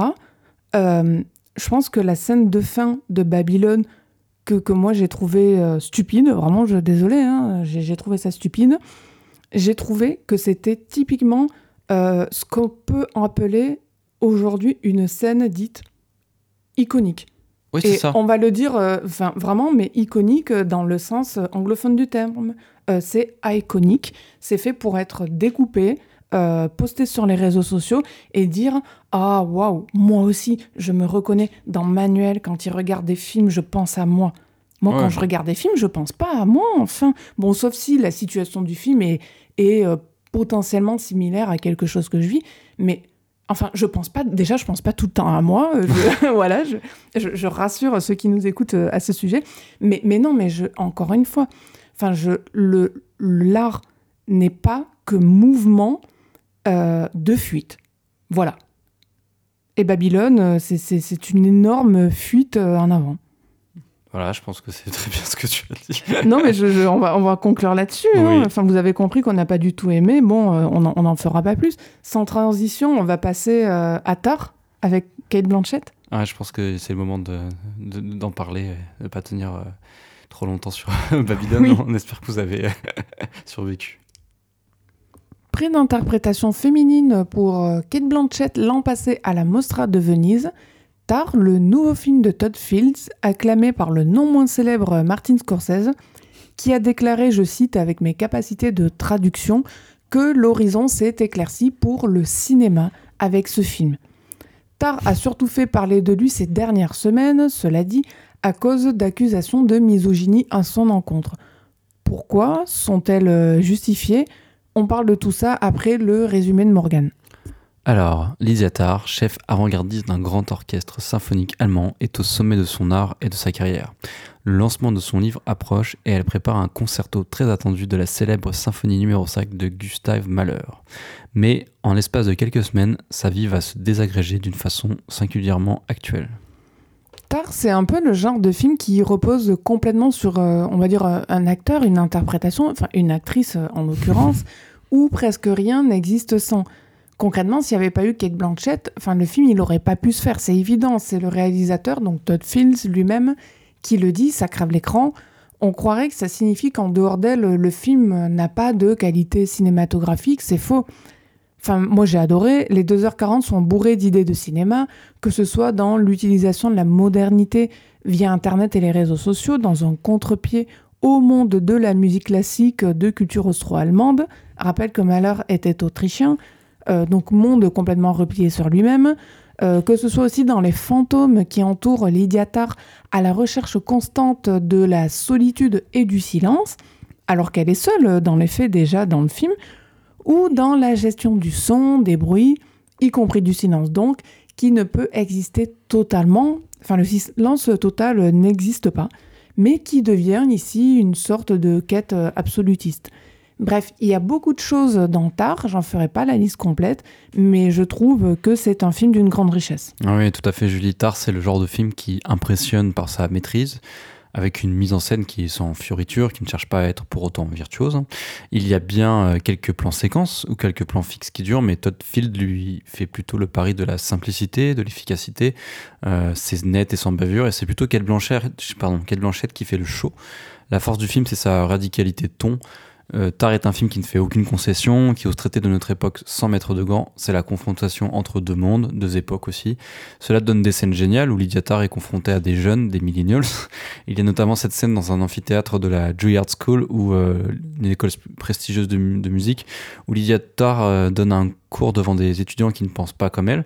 L'un des élèves explique qu'il ne veut pas jouer de répertoire classique comme du Bach ou du Beethoven parce qu'il s'agit de blancs cisgenres. Euh, Piqué, Lydiatar va prendre l'incendant sur l'étudiant et le renvoyer euh, à ses propres contradictions. La scène est tournée en plan séquence. Je crois qu'il n'y a aucun découpage ou presque. Hein. Peut-être qu'il y en a, mais dans ma tête, c'était comme un plan séquence euh, en temps réel. c'est un choix qui aura son importance puisque un montage d'une vidéo tournée par un de ses élèves avec son téléphone sera ensuite diffusé et instrumentalisé contre Lydiatar pour l'accabler et pour l'accuser. Bah, certains diront que c'est pas réaliste comme comme histoire, comme trame scénaristique, que c'est facilement euh, débancable, pour employer un terme à la mode comme, euh, comme une fake news. Enfin, enfin on, a, on argumente, on apporte les preuves qu'il s'agit de quelque chose de faux, et, euh, et voilà. Mais enfin, c'est dans ce et voilà qu'il n'y a rien de plus compliqué, je dirais. Une fois qu'une fake news est lâchée en public, si elle marche, on a beau l'avoir contredit avec succès, bah c'est trop tard. Elle a fait des émules, des adeptes, et on ne peut plus rien y dire ou y faire presque enfin, on l'a vu, l'un des exemples les plus patents, ça reste de toute façon euh, le discours euh, anti-vaccin en lien avec le, Covid. Mais donc, on va dire ce changement de, de paradigme où euh, c'est l'actualité qui fait le sujet, peu importe si l'actualité est construite de manière fausse ou pas, comme là, cette vidéo qui est montée de manière abusive. Même grossière. Hein, bien sûr, c'est grossier, bien évidemment. Mais ça, en fait, et, c'est là que c'est de là d'où vient le drame, c'est que Lydia Tarr, dans le film, elle n'a pas vu venir ce, changement euh, de, mentalité. Parce que dans sa culture à elle, donc culture euh, austro-hongroise, celle qu'elle s'est choisie, c'est-à-dire une culture qui fait l'élégie, entre autres, euh, du romantisme, aussi du monde antique gréco-latin, et d'un point de vue philosophique, dans cette culture austro-hongroise, c'est la raison qui prime envers et contre tout, c'est l'argument logique, c'est la rationalité. C'est aussi pour ça, par extension, que son personnage une femme euh, lesbienne issue de la classe moyenne, ce qu'on comprend en quelques minutes à la fin du film, n'est pas spécialement porté sur euh, les avancées sociales, le collectif, ou disons, pour faire simple, les valeurs de gauche.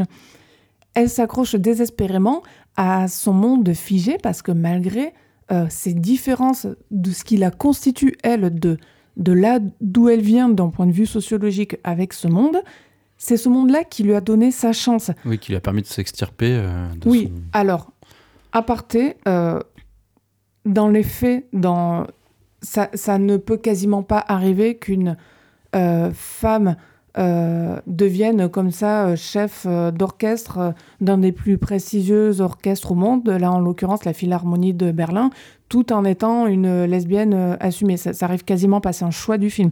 Mais enfin, le choix du film, il prouve quoi? Que quand ça arrive, comme ce monde si fermé donne sa chance, eh bien la personne, elle fait quoi? Elle va embrasser les valeurs de, de, ce, monde. Même si pour ça, elle a dû probablement se battre plus que d'autres ne l'auraient fait à sa place. Bref, elle embrasse les valeurs de ce monde, elle prend à cœur de les propager partout, et surtout envers et contre tous. c'est très bien résumé, Julie. Euh, c'est marrant parce que cette culture européenne, et c'est surtout d'Europe de l'Est, euh, elle s'est euh, choisie, comme tu dis, voire appropriée. C'est aussi ce que fait Todd Field quelque part avec son film qui ressemble à, s'y méprendre, je trouve, à du cinéma d'auteur européen euh, chic et austère. C'est vrai. c'est un peu ce qui m'a repoussé devant le film, en vrai, à vrai dire. Ce côté très sûr de son intelligence, presque un film thèse sur, son, sur, son, enfin, sur notre époque, où il manque peut-être un peu de respiration, un peu de lâcher prise. Pour moi, l'incidence d'un tel procédé, c'est que sur plus de 2h30, le film il tourne un peu en rond par, par moments, prend des chemins qui sont en fait attendus. Il y a des passages plus plats, sans dire que c'est complètement ennuyeux. Mais euh, c'est un problème d'écriture générale. Je pense tu trouves que le film n'est pas forcément bien écrit, Morgan? Alors, je ne dis pas, qu'il n'est pas bien écrit. Je, juste je, je te demande des explications. il est redondant dans son écriture, c'est-à-dire qu'en fait, il va euh, explorer plusieurs pistes. Euh, d'ailleurs, j'allais en, parler, notamment l'intrigue autour de la violoncelliste russe, qui, en fait, en termes d'écriture, n'apporte pour moi pas grand chose, c'est plutôt des lourdeurs vis-à-vis de la caractérisation d'un personnage donc euh, qui est Lydia Tarr, où on sait déjà qu'elle fascine, qu'elle a tendance à charmer les femmes, on le voit, il y a déjà des séquences, notamment dans son rapport avec son, son assistante euh, Francesca qui est jouée par euh, Noémie Merlan, il y a déjà ces rapports-là en fait. C'est vrai que c'est aussi un film qui parle de la fascination que quelqu'un peut exercer sur les individus. Exactement. Avec son charisme notamment. Oui, totalement. Mais donc du coup, il y a, le film prend des... notamment il y a aussi un jeu sur la jalousie avec sa femme, en fait, je crois que c'est sa femme, en tout cas sa, sa compagne, euh, qui, est, qui est aussi dans son, dans son orchestre. D'ailleurs, déjà, on comprend aussi là qu'il y a un rapport aussi de, de bah, domination. bien sûr, un rapport d'ascendant euh, vis-à-vis de sa femme. Enfin, D'autant plus que quand on arrive au début de Tard, je me rappelle très bien. Euh, même si, bon, le, film m'a un peu surpris à ce sujet, mais bon, ça, on s'en fiche. Mais je veux dire, quand on arrive dans leur foyer commun, Lydia Tarr, d'emblée, qu'est-ce qu'elle fait? Elle va chercher euh, des médicaments euh, pour sa compagne qui a l'air un peu euh, neurasthénique, enfin, oui, alors un peu dépressive. Bon. Oui, voilà, ça, on, ça sera pas du tout explicité dans le film d'ailleurs. Voilà, c'est ça qui m'a surpris. C'est de voir ça, je m'attendais à ce que ce soit une trame du film et ce n'en était pas une. Mais pour revenir à ce que tu parlais en matière de domination et d'ascendance Morgan, l'ascendance, elle semble être là à la fois dans la sphère publique, vu que Lydia Tarr, en tant que chef d'orchestre, et sa femme, qui est euh, un des premiers euh, violons euh, de l'orchestre, bah, c'est sa chef, on va dire.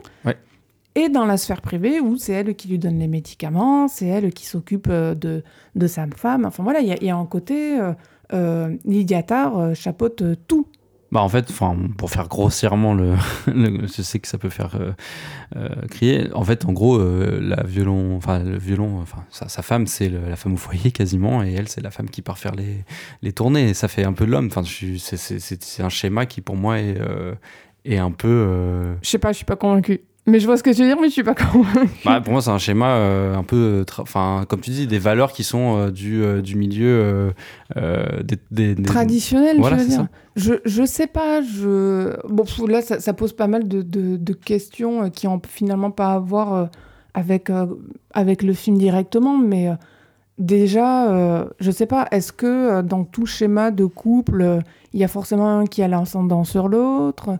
Est-ce que bon ça ça répète forcément dans l'idée un, un schéma euh, euh, hétérosexuel euh, homme-femme, je, je, je sais pas. Oui, après, bon, c'est peut-être des pistes qui seraient. oui, oui, bon, là, on partirait encore Voilà. dans, dans, dans des circonvolutions pas possibles. Bref. Mais bon, sur la violoncelliste, en tout cas, euh, cette, cette, euh, cette intrigue qui est quand même assez. euh, qui prend de la place dans le, dans le film, euh, pour moi, elle n'est pas forcément intéressante sur tout le long. de- à part, en fait, ce qui est intéressant, c'est vraiment la fin où en fait on comprend qu'elle se joue d'elle et qu'en fait. Que la violoncelliste se joue de Lydia Tarr. voilà, c'est ça, excuse-moi.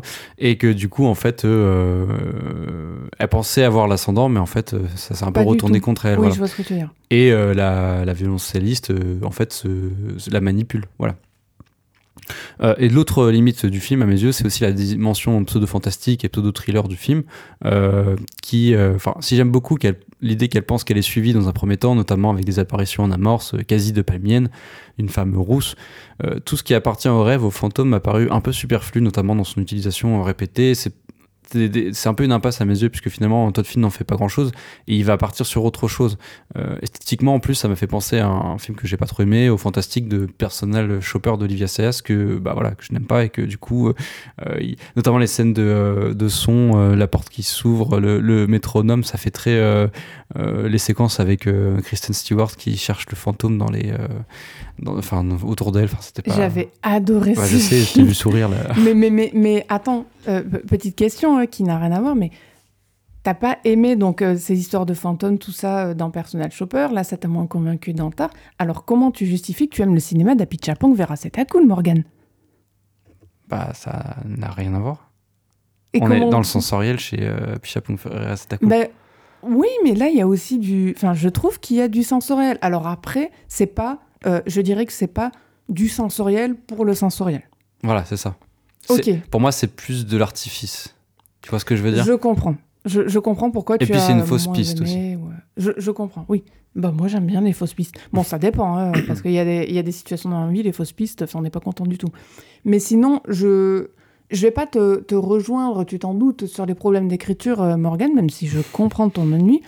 Parce que de mon côté, j'ai pour euh, en revenir à la violoncelliste, euh, non, pardon, la violoniste russe, je l'ai trouvée essentielle au film parce que j'estime qu'elle est la marque caractéristique de l'insensibilité de Lydia Tarr euh, vis-à-vis du monde qui l'entoure et en particulier de son entourage dont euh, elle s'occupe à peine, quand bien même elle le, elle le domine euh, de sta- stature, hormis à la limite sa fille qui, du coup, enfin je veux dire, euh, place euh, tous ses espoirs, son temps euh, et son affection sur Lydia Tarr, qui elle-même place tous ses espoirs, son temps et son affection sur une inconnue dont elle ne sait strictement rien. Tu veux dire qu'elle détourne, oui, euh, toutes ses attentions euh, qu'elle devrait avoir sur sa famille, c'est sur les gens qui l'entourent, Bah euh, sur oui, un personnage qui. euh, C'est ça, et, et qu'il aime beaucoup. Enfin, je veux dire, euh, quand même, c'est. c'est euh, Elle lui fait des faveurs, ouais. Bah non, mais si on, on- on est dans le, le schéma, euh, c'est quand même l'histoire d'une personne que tout le monde aime et apprécie euh, énormément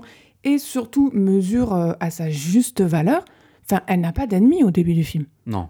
Elle a, Lydia Tarr n'a pas d'ennemis, elle n'a que des admirateurs. Alors certains admirateurs BA, mais pas que. Elle a des admirateurs, elle a des gens qui l'aiment sincèrement, elle n'en a rien à faire. C'est ça. C'est horrible, enfin, c'est tragique.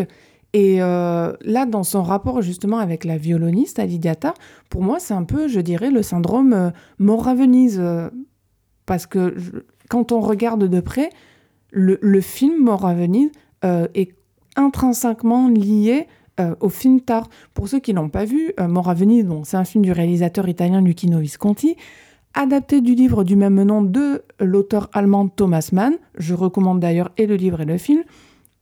où un homme attaché à son intellect euh, et à la littérature s'éprend d'un adolescent, Tadzio, on va dire pour des critères purement esthétiques. Donc, il le trouve beau, il l'admire de loin. hein. C'est pas euh, un livre où il tente quoi que ce soit. Bon, il, il- admire de, très loin comme euh, on regarderait euh, une statue au, musée.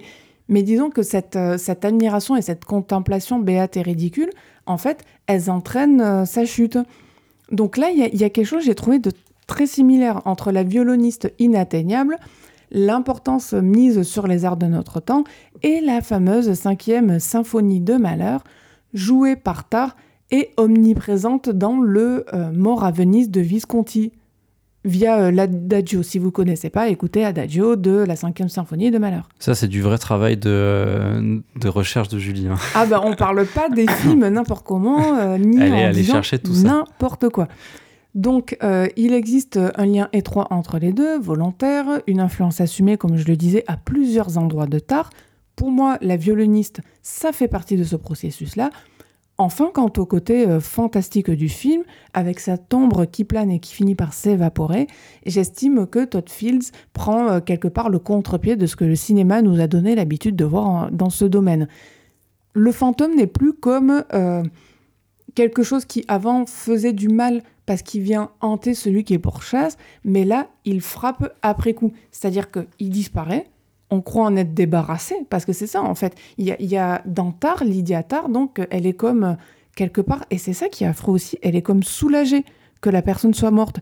Elle se dit, bah ouf, elle va plus m'embêter, euh, elle a disparu, euh, bon débarras. Enfin, on le voit à l'écran, et, et ça en rajoute quelque part une couche sur le...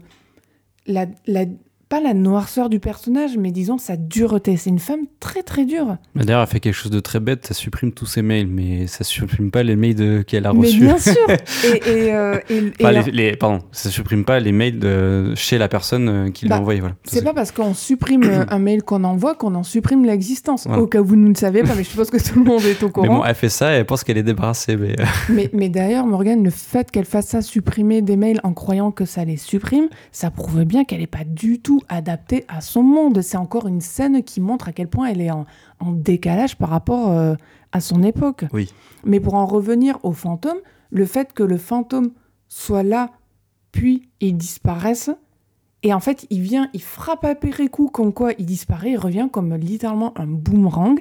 Et cet après-coup, c'est Internet, c'est les réseaux sociaux, le fantôme moderne en quelque sorte. Bah, c'est très intéressant euh, ce que tu dis sur le fantôme moderne, Julie. euh, très beau concept. Euh, après, si sur le plan théorique, oui, effectivement, ça fonctionne, je trouve qu'à l'image, c'est un peu plus bancal, car ton film, il reste quand même coaché une imagerie, une mise en scène qui reste euh, pas assez novatrice par rapport au genre. Tu vois ce que je veux dire. Ah bah c'est sûr qu'il invente rien. Ah, oui, le la pénombre, les bruits de pas, les objets qui fonctionnent tout seuls, c'est quelque chose qu'on a déjà vu ailleurs et, et je trouve en mieux, enfin pour ce qui est du genre. hein. Euh, je ne veux pas avoir la main trop lourde sur le film, euh, je l'aime bien, mais ce que je préfère dans le film est ce qu'il dit de notre société et surtout ce qu'il fait de Kate Blanchett et de son personnage. Tout film a saisi, saisi l'étendue du talent de son actrice, elle est quasiment de tous les plans, au moins de toutes les scènes, et ce n'est pas seulement de l'ordre, euh, enfin au niveau visuel, il y a également beaucoup d'espace sonore laissé à Euh, elle a une voix hein, Oui, caractéristique, Il a- Blanchett. il y a, pas que, effectivement, Morgane, il n'y a pas que une voix, il y a, il y a un corps aussi. Oui, oui. Mais ce que je veux dire, tu, tu te souviens, euh, on avait vu Pinocchio là, de Del Toro, et il y avait euh, le Je personnage. cherche le rapport du coup. Ah oui, non. il y a le personnage là, euh, un peu mystique là, de la mort là, qui, qui- Ah oui, donc On se disait la voix, c'est la voix de Kate Blanchett. Voilà, C'était la voix de Kate l'a Blanchett. Je veux dire qu'il y a quand même un, un truc Elle est fort dans sa voix. caractéristique, oui. Voilà, donc elle parle énormément euh, dans plusieurs langues différentes. elle crie, elle bugle. Et, et effectivement, il y a le corps qui va avec parce qu'il y a la gestuelle. Il en fait une, une bête de foire, un monstre. Je vais faire un, un rapprochement bizarre. C'est quasiment du body horror en fait. Euh, Il y a des gros plans qui saisissent son visage qui est déformé, en particulier euh, son nez euh, proéminent. Euh, D'ailleurs, au passage, c'est vrai que le film euh, ne fait pas de Kate Blanchett, je trouve, euh, un corps de femme qui aurait l'obligation d'être, donc forcément, j'appuie bien sur cette notion Mhm. d'obligation, euh, séduisant. Ah non, non, non. Non, Au parce qu'elle séduit pas par son physique en fait. Voilà, Bien qu'elle soit belle et tout, hein, euh, mais c'est. euh, Bah, par son, son son aura, charisme et son son charisme, intelligence, oui. Et sa dureté. C'est ça. Euh, et donc, euh, Tolfield, il scrute également la, la déformation de son visage lorsqu'elle est prise d'un coup de sang, lorsqu'elle se blesse et qu'elle est tumifiée, ou plus tard, quand elle a perdu euh, toute reconnaissance et qu'elle n'est plus aussi apprêtée, elle est beaucoup plus euh, négligée. C'est paradoxal parce que si le film est globalement froid et austère dans sa mise en scène et son découpage, bah, il laisse toute la folie euh, déborder de, de son actrice. C'est elle, en fait, l'élément euh, perturbateur par Et- rapport au... Et là, il y a de la folie. C'est ça. Donc peut-être un, un peu trop, hein, euh, peut-être ça repose trop sur l'actrice, parce que autrement, pour faire une connexion avec un autre film comme tu l'as fait avec Mara Venise, Tar m'a un peu rappelé euh, The Square d'Osloon. Alors on, va, on va fixer des limites. hein. Avec toute proportion gardée, Voilà. on on suit à peu près le même milieu hein, à travers une personne qui va connaître une certaine déchéance. Alors c'est pas du tout au même niveau. hein. Le héros dans d'ailleurs il s'en sort hein, euh, alors que Lydia c'est pas pareil elle va subir la, déchéance en fait. Oui défaite sur défaite. C'est ça. Mais Tar est dans la même tradition du film d'auteur européen je veux dire en fait on, filme notre société enfin c'est le mouvement actuel je veux dire du cinéma d'auteur européen. Oui de, filmer quelque chose qui est resté coincé dans un ancien temps et souvent des riches et, voilà, c'est souvent la bourgeoisie, souvent le milieu de l'art, ou alors euh, les, influenceurs, là récemment avec le dernier film d'Osloon. bah, c'est peut-être quelque part la bourgeoisie qui parle d'elle-même. Mm, c'est ça, voilà. Et, euh, et, euh, souvent avec une mise en scène un, peu à distance parfois. Alors lui va plus filmer un gros plan quand même Kate Blanchett que va ne faire Osloon, mais ça reste quand même des plans qui oui, sont... c'est pas... Je vois ce que tu veux dire, Morgan, et, et, ça se voit par les mouvements de la caméra, qui, quand bien même fait des gros plans, n'a pas l'air, c'est un peu bizarre à dire, mais n'a pas l'air plus impliqué que ça avec ces personnages. Et pourquoi pas plus impliqué que ça? Parce que malgré les gros plans, euh, la caméra, elle garde une distance euh, morale. Exactement. Voilà, tout dis que.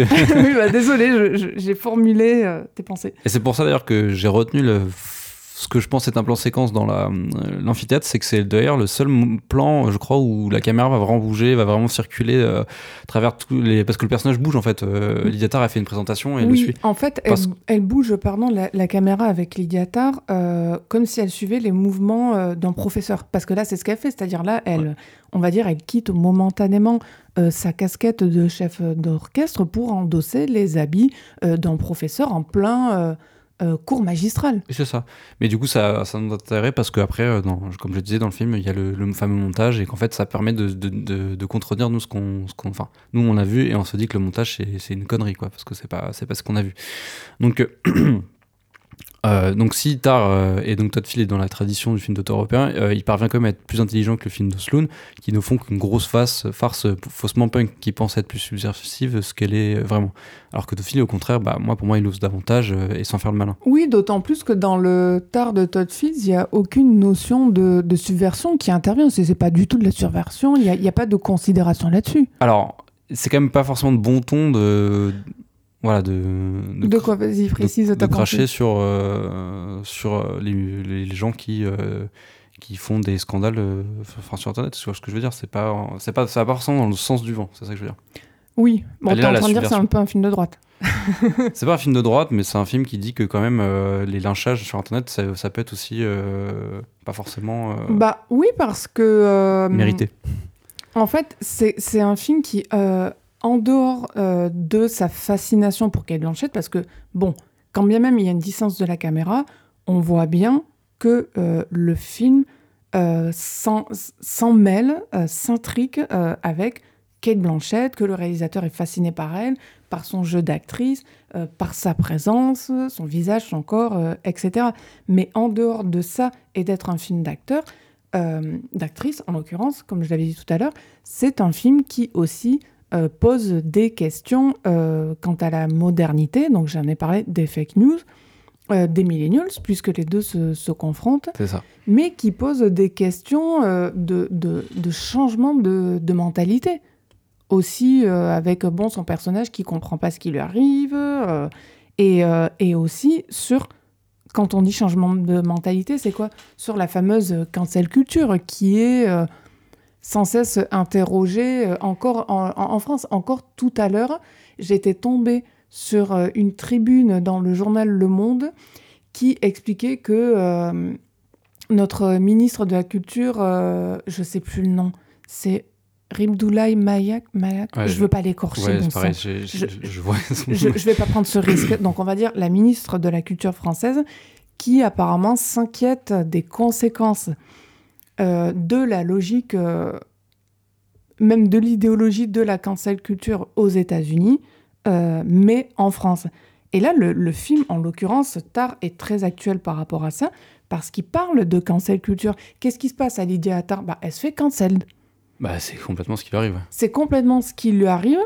Et en fait, le film, qu'est-ce qu'il dit? Le film, il nous dit, elle est pas sympathique. Euh, elle peut être méchante, elle est très dure. Euh, oui, bon, elle s'occupe bien de son enfant, mais euh, pas plus que, que ça.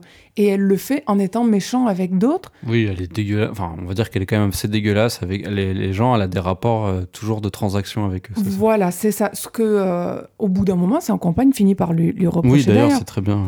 Mais donc, le film nous dit quoi? Il nous dit, ok, Lydia Tarr, elle est pas sympa, mais est-ce que Lydia Tarr, pour autant, elle mérite d'être cancel? C'est ça le, tout, le, tout le film, la, la question que le film pose. D'où le côté subversif, tu vois ce que je veux dire C'est pas forcément dans le sens du vent. Bah, moi, je, je dirais pas que c'est de la subversion, je dirais que c'est euh, une forme de complexité. Est-ce qu'on peut encore parler de complexité de nos jours, Morgane Euh, Mais non, non, bla- blague à part, euh, ouais, j'ai envie de parler de complexité parce que c'est essayer de poser des questions et de pas donner de point de vue ferme et précis sur quelque chose. Enfin, c'est-à-dire que le film, donc Todd Fils, il dit, il dit quoi? Il dit je sais pas. Il dit je sais pas. Il dit euh, il y, y a des torts partagés. Un, elle a déconné, elle a rien compris. Et en même temps, deuxièmement, on lui fait peut-être un faux procès. Enfin, en fait, il, il renvoie quelque part un peu dos à dos les uns aux autres. Alors, par contre, ne- on, va, on va quand même le dire, le film ne dit pas euh, que c'est pas bien de cancel les violeurs et les pédophiles. Enfin, tu vois ce que je veux dire Non, non, non, il, il dit, il dit rien de, de, de ce Parce niveau-là. hein. que, en soi, euh, Lydia Tarr, euh, de ce qu'on sait dans le film, elle ne l'a, elle n'a pas fait ça. Voilà. Oui, voilà. En, en fait, on, voilà, c'est-à-dire que le, le film, là aussi où il y a encore une couche supplémentaire de complexité, c'est que euh, on peut avoir une opinion sur ce que euh, Lydia Tarr a fait par rapport à son entourage parce qu'on le voit. Mais ce qu'on ne voit pas, Ouais. de ce qu'on ne voit pas, tout ce qui est dans le domaine du hors-champ, et il y a quand même un hors-champ qui est très riche encore dans le film on ne le sait pas. On ne sait pas euh, si elle a fait n'importe quoi avec des jeunes femmes, euh, dans le sens où euh, elle aurait profité de son influence pour obtenir euh, des faveurs sexuelles, parce qu'il n'y a d'ailleurs aucune scène de sexe dans le film. Oui, il n'y a, pas de- y a pas de désir dans le film. C'est pas... Voilà. Enfin, alors, Euh, il enfin, circule si juste un- pour les. ouais. Voilà, si un désir, il est feutré, pardon, il est étouffé. Voilà, c'est ça. J'allais, euh, j'allais euh, y venir un peu plus loin Oui. sur la notion du désir. Mais bref, on ne sait pas exactement ce qu'elle a fait ou qu'elle n'a pas fait. Tout ce qu'on sait, c'est qu'elle est condamnée pour ses propos. Mais en termes d'actes, concrètement de ce qui est des actes, on ne sait pas ce qu'elle a fait ou pas. Tout ce qu'on sait, c'est que côté acte, euh, elle n'a pas été sympathique avec son entourage. Mais ça, c'est autre chose que ce qui lui arrive, même si ça vient effectivement se rajouter par-dessus, parce que du coup, comme elle n'a pas été sympathique avec son entourage, bah son entourage la lâche. Oui, bah, il, lui, met des, coups- plein de couteaux dans le dos. euh, voilà, enfin, entourage le. Certains privé, entourage euh, professionnel. Oui. Tout, tout le monde fi- finit par euh, la lâcher. Déjà qu'elle n'était pas euh, forcément... euh, dire Enfin, c'est, elle était entourée, mais seule. C'est-à-dire, c'est le genre de personne qui a euh, beaucoup de gens autour. On la voit souvent dans le film, elle est au restaurant. Mais très peu d'amis. ouais. Elle est, euh, voilà, en fait, elle n'a aucun ami. Mm. Elle n'a que des, des relations de, de, de façade ou des relations de pouvoir ou des relations, j'ai envie de dire, de circonstances. Mais elle n'a aucune relation qui est euh, vraiment euh, choisie. C'est ça. En tout cas, pour en revenir à The Square, euh, pour moi, il y a une euh, différence radicale entre les deux. Euh, dans Tar, bon, il y a des personnages qui sont riches, mais enfin, ils sont quand même intelligents. Dans The Square, désolé, mais ils sont juste riches. Ils, ils sont volontairement dépeints comme stupides. Ce qui en fait des punching balls tout trouvés euh, pour Osloon euh, dans les séquences qu'on connaît et qui ont fait parler d'elle, donc la fameuse avec euh, du vomi. Mais c'est vrai que hum, comment est plus du côté de la farce, donc euh, effectivement, Et- plus- enfin, on va plus se moquer des gens qui sont euh, bêtes. C'est ça. The Square est d'ailleurs un film qui, s'il n'est pas exemple euh, de, de folie, on peut lui laisser ça au slon, de- dans The Square, il n'y a pas de désir pour moi. Et j'ai euh, du mal à considérer que le cinéma peut se passer de désir. Enfin, moi, je, voilà, j'ai une thèse. Je pense que les meilleurs films, ils parlent au moins du désir. Euh, soit qu'ils embrassent le désir, soit qu'ils le refoulent, le contournent. On y revient toujours. C'est l'essence même de la caméra et de ce qu'elle montre. Tu vois, tu parlais de, de fantômes euh, façon De Palma tout à l'heure, Morgan. Bon, bah, De Palma, ça reste du désir aussi. C'est ce qui fait que son cinéma, il est super bien. Puis on rejoint les, les thèses sur le- la caméra, la pulsion scopique. Est-ce que le cinéma n'est pas qu'un rapport de désir entre l'image et ce qu'il faut- ce qu'il filme quoi? Oui, mais, mais je trouve qu'il y a un peu de ça dans, dans Tar, lyrisme mis à part. euh, il- le désir, euh, il est là énormément, mais en fait, il n'est pas là où on l'attend. Enfin, quand on y pense, je, là, on va me dire, mais où est-ce qu'elle est encore allée chercher ça? Mais enfin, Tar, moi, je trouve que c'est un film qui est freudien. C'est c'est un film qui est euh, sur euh, le refoulé. Et je dis pas ça parce que euh, on est encore dans le domaine de la culture euh, austro-allemande, vu que Freud était autrichien. Mais enfin, voilà, encore une fois, 2h40 de désir refoulé qui se manifeste par des détournements qui sont assez tortueux. On en revient justement à cette maîtrise Morgane que tu as pointé du doigt. Euh, pas que toi d'ailleurs, tout le monde s'accorde dessus que c'est un film d'une d'une grande maîtrise. Mais voilà, il y a un refoulement du désir du côté de Lydia Tarr. D'abord, comme j'en ai parlé tout à l'heure, mais c'est pas le seul personnage à être dans le, le refoulement. Il y a aussi celui de Francesca qui est incarné par Noémie Merlan, euh, qui est son assistante de fortune alors qu'elle est d'abord musicienne, quasi résulte en, en esclavage.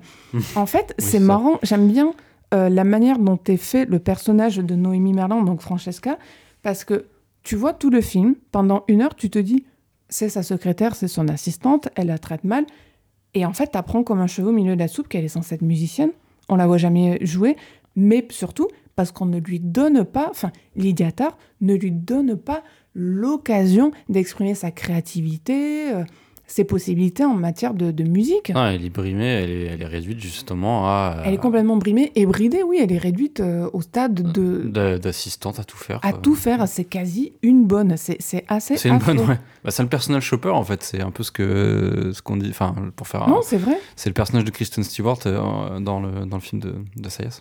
Mais donc même par rapport à Olga, on, on en aura parlé de cette violoniste, euh, elle-même, elle, elle joue de ce désir, du refoulement du, du désir, et euh, elle a un côté un peu mutin, et elle cherche à obtenir de Lydia Tarr ce qu'elle sent qu'elle peut obtenir, mais sauf que quand elle, change, elle sent pardon, que ça devient trop encombrant, euh, elle cherche à s'en échapper, et au final, on est encore dans ce désir refoulé qui n'est jamais assouvi par aucun moyen que ce soit, par qui que ce soit dans le film. Je crois qu'à part la violoniste qui s'en sort, il y a personne qui arrive à, à assouvir son désir.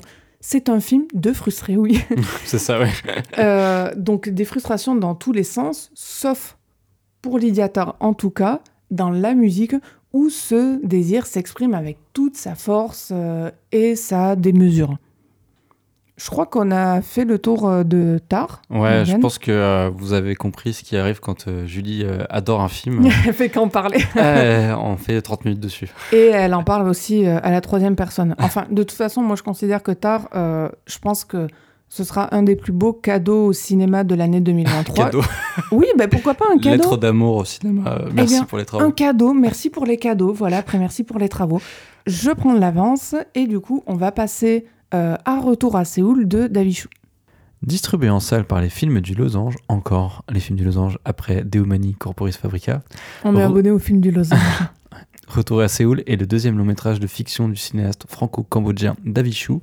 Dix ans après Le Sommeil d'Or, son documentaire sur l'âge d'or oublié du cinéma cambodgien, et six ans après son électrisant film sur la jeunesse de Phnom Penh, Diamond Island. les deux étaient bien ou je- j'en ai vu aucun des deux? Perso, j'aime beaucoup euh, Le Sommeil d'Or. Diamond Island, c'était bien. C'était pas, il y avait quelques petits défauts, mais c'était bien. Euh, présenté à un certain regard à Cannes l'année dernière, Retour à Séoul est inspiré de la vraie vie de Laure Badufle, proche du réalisateur. Peux-tu nous faire un court résumé du film, Julie? Alors, à 25 ans, Freddy, française, décide de voyager à Séoul sur un coup de tête, euh, pays dont elle est originaire et où elle a été adoptée par euh, des parents euh, adoptifs français, donc. Hésitante par rapport à ses parents biologiques, elle finit par se lancer à leur recherche avec, je dirais, euh, plus ou moins euh, de succès. Tout à fait, Julie. Ce qui frappe dès les premières minutes de Retour à Séoul, c'est le caractère de son personnage principal. On peut dire elle est antipathique, spontanée, rebelle, pas très polie, ni respectueuse de la bienséance. Elle est introduite dans une superbe scène de repas dans un restaurant où elle est invitée par deux Coréens qu'elle a rencontrés à son auberge de jeunesse et qui parlent le français. euh, Le hasard, hasard, euh, fait bien les choses. un peu à la manière d'un film de Hong Sang-soo. Oui, je sais, je parle tout le temps de Hong Sang-soo. je crois qu'on en parle à chaque épisode. Mais avec du découpage, le soju, euh, le soju, va délier euh, les langues et instaurer une forme euh, de malaise. Alors pour ceux qui ne connaissent pas le soju, Morgane, on le rappelle, le soju euh, est à la Corée ce que le vin est à la France en matière d'alcool, disons. Ou le saké au Japon. Voilà. Donc, par la force de son caractère, Freddy va réunir une partie euh, de la clientèle du restaurant au sein, euh, enfin autour plutôt de la même table. Des inconnus forcément un peu gênés qui vont devoir être amenés à discuter. C'est aussi une manière pour Freddy de reprendre l'ascendant, elle qui était la seule étrangère euh, face à ses deux premiers interlocuteurs. Donc elle rabat les cartes et c'est également pour le réalisateur de montrer que si Freddy est une native euh, de Corée et qu'elle a les traits typiques des Coréens, ce que lui font, euh, enfin ce que reconnaissent les, les autres, les Oui, autres Coréens. tu- tu- on, on sent dans le film, je trouve, Retour à Séoul, que c'est très important pour les Coréens le fait qu'elle ait typiquement l'air d'une Coréenne. Ils insistent beaucoup euh, dessus. Exactement. ouais. Et donc, elle a beau avoir ses traits et euh, être native de ce pays, elle est française et issue d'une culture bien différente. Euh, D'où un peu d'incompréhension. euh, les autres personnages en font une sorte d'animal de foire. Oui, elle parce il ne différencie pas pour les, les autres personnages, donc, mais, mais tout du long, hein, à la fois et les membres de sa famille biologique qu'elle va rencontrer et les Coréens qu'elle rencontre au fur et à mesure pendant le film, donc Retour à Séoul.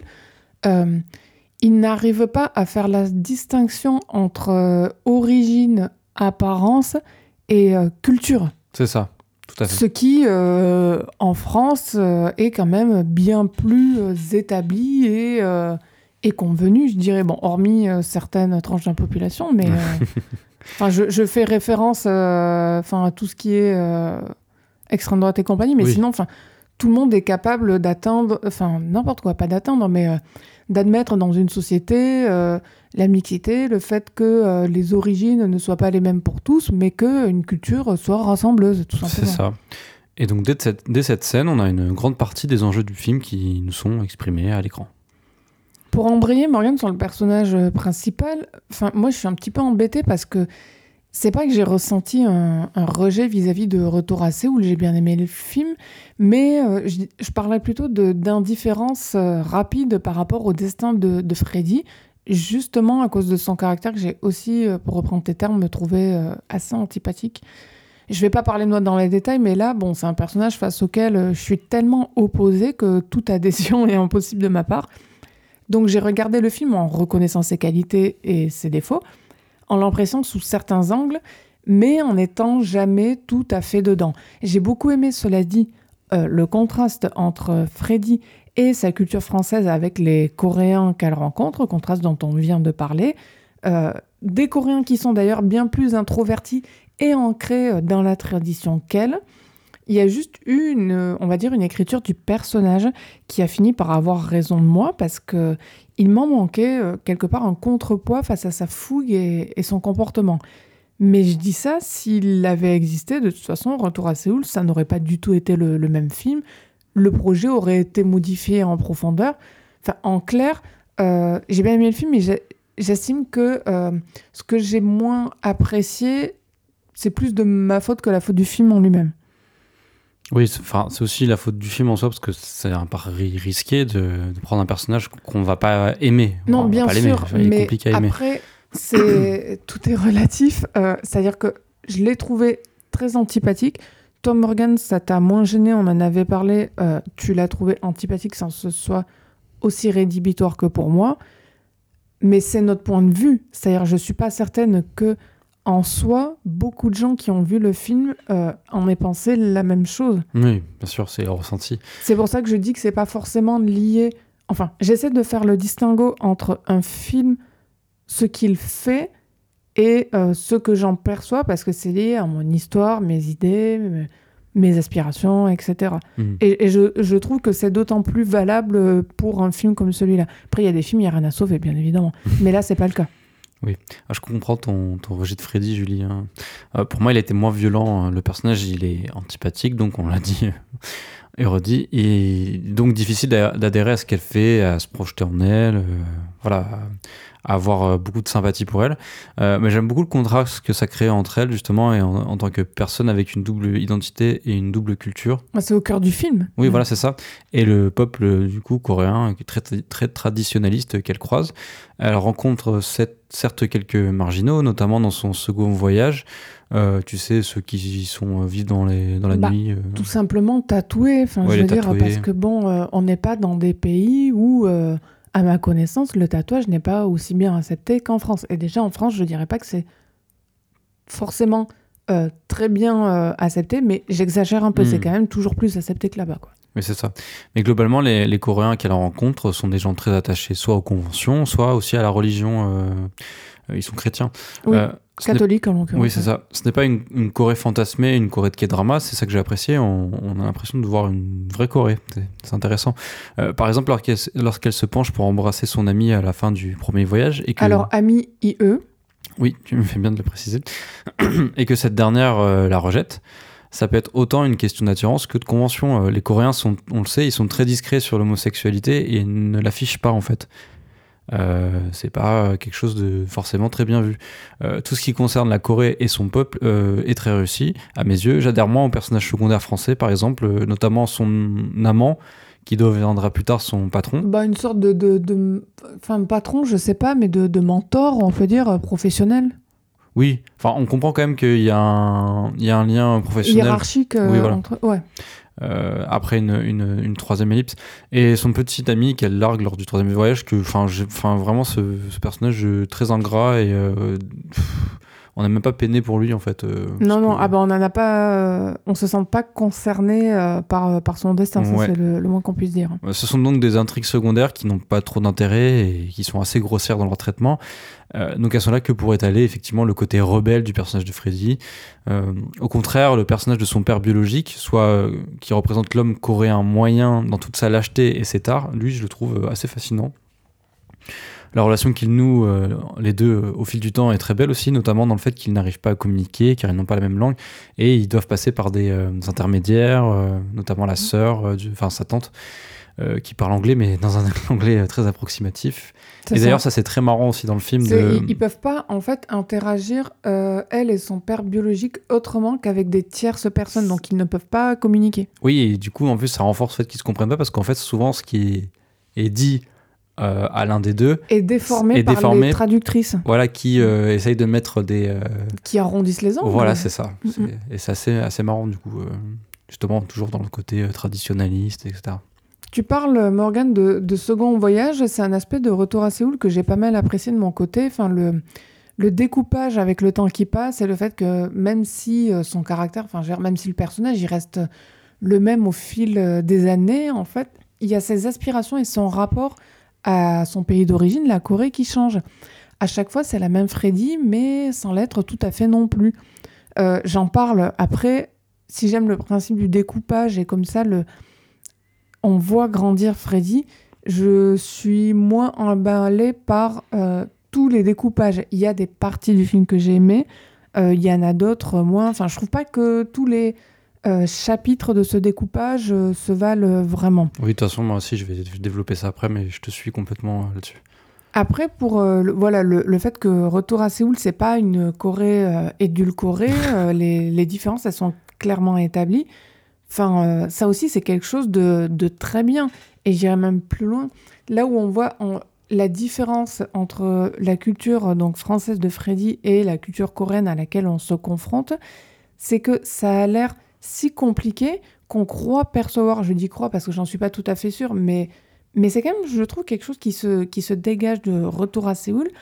C'est limite si, à certains moments, à travers le regard de Freddy, on ne se dit pas qu'elle est presque soulagée d'avoir été adoptée et d'avoir grandi dans un autre, euh, pas milieu, mais disons dans un autre contexte et justement dans une autre culture que euh, la culture euh, coréenne. Enfin, moi, j'ai trouvé que plusieurs fois, comme ça, elle, voyait les gens et elle se disait, bon, elle, elle avait, elle a forcément l'air un peu perdue, c'est normal, elle a été adoptée, elle sait pas trop où elle va, dans le sens où c'est pas évident quand même de rechercher ses, ses origines biologiques.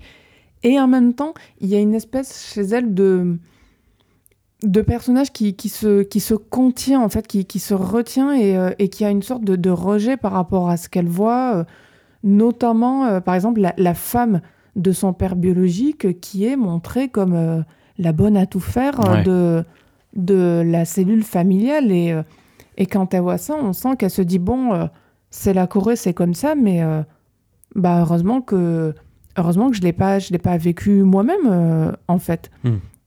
Mais sinon, voilà, dans la liste, après, euh, en dehors de ça, des bons points, je dirais, du, du film, oui. Enfin, je veux dire, faut, faut parfois être positif. Non, mais ça fait un peu inventaire, mais il y a deux choses qui m'ont plu et que je trouvais pas d'angle pour les, les relier avec les autres. Donc voilà, c'est un peu liste. Mais il y a d'abord la photo. Il y a des néons qui sont euh, très présents mais discrets. Il y a une très belle lumière. Et aussi euh, les scènes de danse. Enfin, moi je dirais qu'il y a trois choses au cinéma qui sont compliquées à faire. Premièrement, on l'a souvent euh, mentionné, toi et moi Morgane, à Caméra, les scènes aquatiques, parce que ça demande pas mal d'argent. Secondo, euh, les scènes euh, de sexe, qui sont ratées la plupart du temps pour des raisons évidentes. Positionnement de la caméra, érotisme plat, éventuellement direction d'acteur, etc. En troisième, je mettrais ce que j'appelle les scènes de danse. Et quand je dis danse, c'est souvent les scènes de danse euh, en boîte de nuit, en club, des personnages qui dansent tout seuls. Enfin, c'est un peu particulier toujours de regarder des scènes de danse assis tranquillement dans son siège au cinéma, de voir à l'écran des gens s'agiter. Si c'est mal fait, je trouve que ça devient particulièrement vite inconfortable. Là, les scènes de danse, elles sont très belles, bien filmées, ni trop longues ni trop courtes, et surtout, elles sont aidées par des choix musicaux originaux. Enfin, il n'y a quand même pas dans le Retour à Séoul une seule chanson qui ne convienne pas dans le film. Enfin, elles sont toutes placées, je trouve, au bon endroit, au bon moment.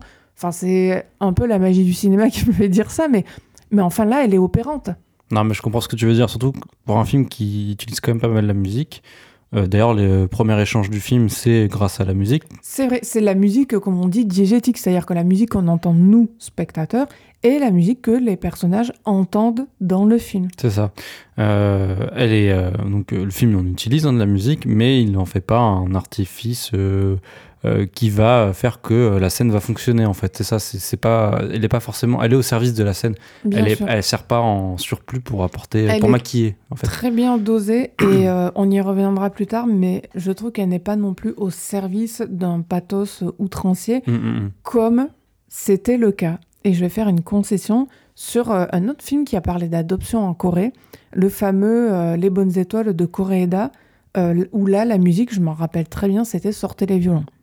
Ouais, ça, c'est aussi un peu le- les facilités chez euh, et le cinéma japonais euh, Bien sûr. tendance Koreeda. je ouais, on va, on va pas en parler à détail parce que c'est pas le propos. Enfin, tendance mais, Kitano, en fait, euh, Isaichi, Bien sûr. mais le mauvais Isaichi, voilà, c'est ça. Mais disons que là, on n'est pas du tout dans le même registre. Non, bien sûr. Euh, oui, donc tu parlais de, de scènes de danse. Il y, a, il y a aussi une scène de boîte de nuit. Euh, bon, ils sont pas forcément en train de danser. D'ailleurs, ils font du catch au bout d'un moment. Enfin, ça c'est marrant. Ils mêlent de la danse et du catch. Oh, c'est bon enfant. oui. Euh, les scènes sont bien réussies aussi en boîte de nuit. C'est aussi euh, souvent un, un problème dans le cinéma. On n'y croit pas trop. Et notamment lié au fait que personnages qui sont dans un état second, euh, qui ont pris de la drogue, bah là on y croit. C'est pas quelque chose de. tu peux le dire, ils ont pris de l'ecstasy. Ouais, ouais. bah c'est pas dit, mais oui. Oui, bah, on s'en doute. Euh, ne ah, faisons pas semblant. Donc tu disais que tu étais moins convaincu aussi par la dernière ellipse du film, donc moi je suis d'accord avec toi. Euh, le film se termine, je trouve, en queue de poisson, la fin est plutôt ratée. euh, euh, c'est dommage. La, Freddy, donc, elle est enfin apaisée, enfin du moins c'est ce que nous, fait croire la fin du film. bah, tu vois, Morgane, sans donner de, détails spécifiques euh, sur la fin, parce qu'il y a peut-être des gens qui nous écoutent qui n'ont pas vu le, film, euh, je dirais que la fin de Retour à Séoul est peut-être ratée parce qu'elle rejoint justement ce lyrisme un peu sirupeux propre aux films asiatiques qui vont parler de sujets complexes comme notamment l'adoption. Ouais, non mais je suis d'accord avec toi. Donc c'est ça, lieu dans un hôtel. euh, alors la lumière est pas mal, hein, d'ailleurs Ah la oui, lumière de l'hôtel. toute la lumière du film, le- et là particulièrement. ouais. J'ai l'impression que c'est déconnecté du réel, cet, ce- cet hôtel d'ailleurs, avec euh, espèce de voile de, de brume à l'intérieur. Oui, parce qu'en en fait, on devine. Enfin, moi, je peux sans problème deviner que c'est fait avec des rideaux, des rayons de soleil qui frappent ça, et la lumière est euh, rendue diffuse Hmm. par un tissu semi-opaque. Puis on comprend que pour une fois on n'est pas en Corée alors que tout le film se passe en Corée. C'est vrai. Et, euh, et en fait, euh, la scène est trop courte. euh, il se passe un truc, enfin, on va pas, on va pas le dire, mais la scène est trop courte et, et finalement, ça se clôt de manière assez conventionnelle avec une histoire de piano. Oui. Je fais du piano. Bah, Il y, a, il y a une impression douce amère, Ouais. mais effectivement, c'est pas tant la scène que la mise en scène qui est un peu conventionnelle. C'est ça. Ouais. Et pareil pour le troisième voyage, euh, parce qu'il y en a quatre en fait, hein, voilà, on va le dire. Troisième voyage, parasité par le- justement le personnage du petit ami qui rend un peu euh, tout, cette, tout ce segment un peu euh, Un peu lourd. irritant. Euh, alors qu'on aurait pu effectivement se contenter de la scène au restaurant avec le père, euh, où enfin ils font la paix, et euh, les retrouvailles entre Freddy et sa mère, qui est un peu l'apothéose de ce, ce segment-là en fait. Euh, Mm. Et même l'apothéose euh, tout court euh, du film, puisque euh, les principales difficultés que rencontre Freddy euh, par rapport euh, à la recherche de ses géniteurs concernent essentiellement euh, sa mère. C'est ça. C'est-à-dire, il y a les impossibilités de communication avec son père, mais sa mère, euh, ça va plus loin. C'est même pas impossibilité communicationnelle, c'est euh, l'inconnu tout court. Ouais, voilà. Et en fait, je trouve que le film aurait limite pu se contenter d'une narration donc en miroir, euh, se concentrant uniquement sur les deux premiers voyages du film, parce que je trouve justement que c'est des segments en miroir. Euh, ils, incarnent, ils incarnent très bien l'ambivalence de Freddy, qui est à cheval donc entre la France et la Corée. Euh, et donc, dans le premier voyage, elle est une étrangère complète. Elle découvre le pays, Mm. euh, elle le parle même pas. alors, elle connaît deux trois mots. Oui, ça s'arrête là. Voilà. et dans le deuxième voyage, on, on comprend qu'elle est assimilée. Elle va avoir plus tendance à parler en Elle est un peu plus coréen. comme un poisson dans l'eau. plus à l'aise, ouais. Et euh, D'ailleurs, ça se voit, pardon Morgane, mais quand euh, à un moment dans le deuxième voyage, euh, elle remercie une vieille dame euh, qui est en train de faire euh, sécher des ingrédients. Alors on suppose que c'est du chou parce que voilà, Ouais. pour faire du kimchi. du kimchi, ouais. Et oui, voilà, donc elle est à l'aise pour parler à cette dame. Et, C'est ça. Et Et ça se en- faire comprendre qui a compris ce qu'elle disait, il lui répond en coréen également. et d'ailleurs, ça répond à une séquence où, où, un peu plus tôt dans le, dans le film, elle, elle rentre dans une vieille dame euh, sans faire exprès. Oui, euh, elle, elle marche et elle, se fait, voilà, et elle se fait bousculer et un peu malmenée euh, par cette, euh, cette vieille dame. Et donc là, c'est, enfin, du coup, on rejoint l'idée aussi que la double identité des Freddy, parce que Freddy, elle a un nom aussi coréen, et donc en fait, dans cette deuxième partie, c'est Young Hee plus que Freddy, en fait. C'est vrai, Donc voilà, je trouve que le film aurait pu se contenter de ces deux segments. je suis d'accord avec toi. Bah du coup, on va rester, je pense, sur euh, le cinéma coréen pour parler... Ah non, non, je voulais parler aussi de l'émotion dans le Ouais. film. Il me semblait bien dans ma tête, je me disais, il y avait un point que je voulais aborder et, euh, et j'ai j'ai failli le rater. Bah, comme quoi. Oui, tu parlais de pathos. euh, Oui, bah j'en ai. enfin, en fait, c'est pour ça, c'est parce que je l'ai vite fait aborder euh, plus euh, au début de la discussion sur Retour à Séoul. Mais oui, l'émotion, enfin, je, je le redis, enfin, euh, elle, elle reste quand même l'émotion. Enfin, on parle d'adoption, elle reste quand même au, au cœur de, de Retour à Séoul. Mais enfin, je, je parle d'émotion, mais par rapport au pathos, on est, euh, on est dans le domaine de la justesse. Il y a pas mal d'équilibre. Et c'est peut-être là, je trouve, que le caractère du personnage, euh, il a quelque chose de très utile, puisque par sa façon d'être, Freddy compense plutôt bien les effusions un peu trop oppressantes de son père, qui est en roue libre euh, complet entre omniprésence par message, enfin il est sacrément oppressant ce monsieur, et penchant pour l'alcool. Ce qui explique euh, aussi le fait qu'il la euh, bombarde de Oui, communication. bah, il- en fait, il lui envoie des messages quand il est bourré, quoi. Voilà, c'est ça. Donc voilà, Retour à Séoul, bon, euh, c'est un film sur l'adoption et le risque dans ce genre de film, c'est toujours de se retrouver avec des envolées dramatiques excessives ou un désir de forcer sur tout ce qui est symbolique, poésie, etc. Hormis à la fin, je trouve qu'on est quand même dans le domaine de l'épure et je trouve aussi que le ton qui est adopté euh, est le bon, si je puis dire. Mais du coup, j'en reviens à ce que je disais tout à l'heure. Je pense qu'on a fini, Morgane, sur Retour à Séoul. Oui, c'est bon. En revanche, on va rester en Corée, mais dans une Corée futuriste cette fois, pour parler d'un des films qui à l'heure actuelle marche le mieux sur Netflix, qui est dans le top 10 film le plus, parmi les plus regardés donc en ce moment, c'est le fameux Young-hee. Surtout connu pour le film de zombie Dernier train pour Busan, le réalisateur coréen Sango Gyeon a pas mal déçu côté spectateur et critique avec les productions qui ont suivi. Je pense notamment à Psychokinesis ou Peninsula, euh, qui est... euh, c'est bien la suite de Dernier train pour Busan, euh, Peninsula. Oui, alors, il a pas mal déçu, sauf moi. J'aime Oui. beaucoup Peninsula, mais oui. Oui, mais tes points de vue sont à part, Morgan. Il continue donc son travail avec Netflix, euh, après donc Psychokinesis qui était sur Netflix, et sa série Hellbound que je n'ai pas vue, toi non plus, je crois que tu l'as pas vue. J'ai vu un épisode, euh, ouais, ça avait pas l'air trop. Enfin, non, j'ai pas vu un épisode en fait, c'est mes parents qui regardaient, j'ai regardé un peu euh, 10 minutes, c'est tout. Et ça avait l'air de quoi? Euh, je sais pas. D'accord, bon, ben je, je laisse tomber de ce côté. Donc là, il revient avec un nouveau film de science-fiction, cette fois Young-hee.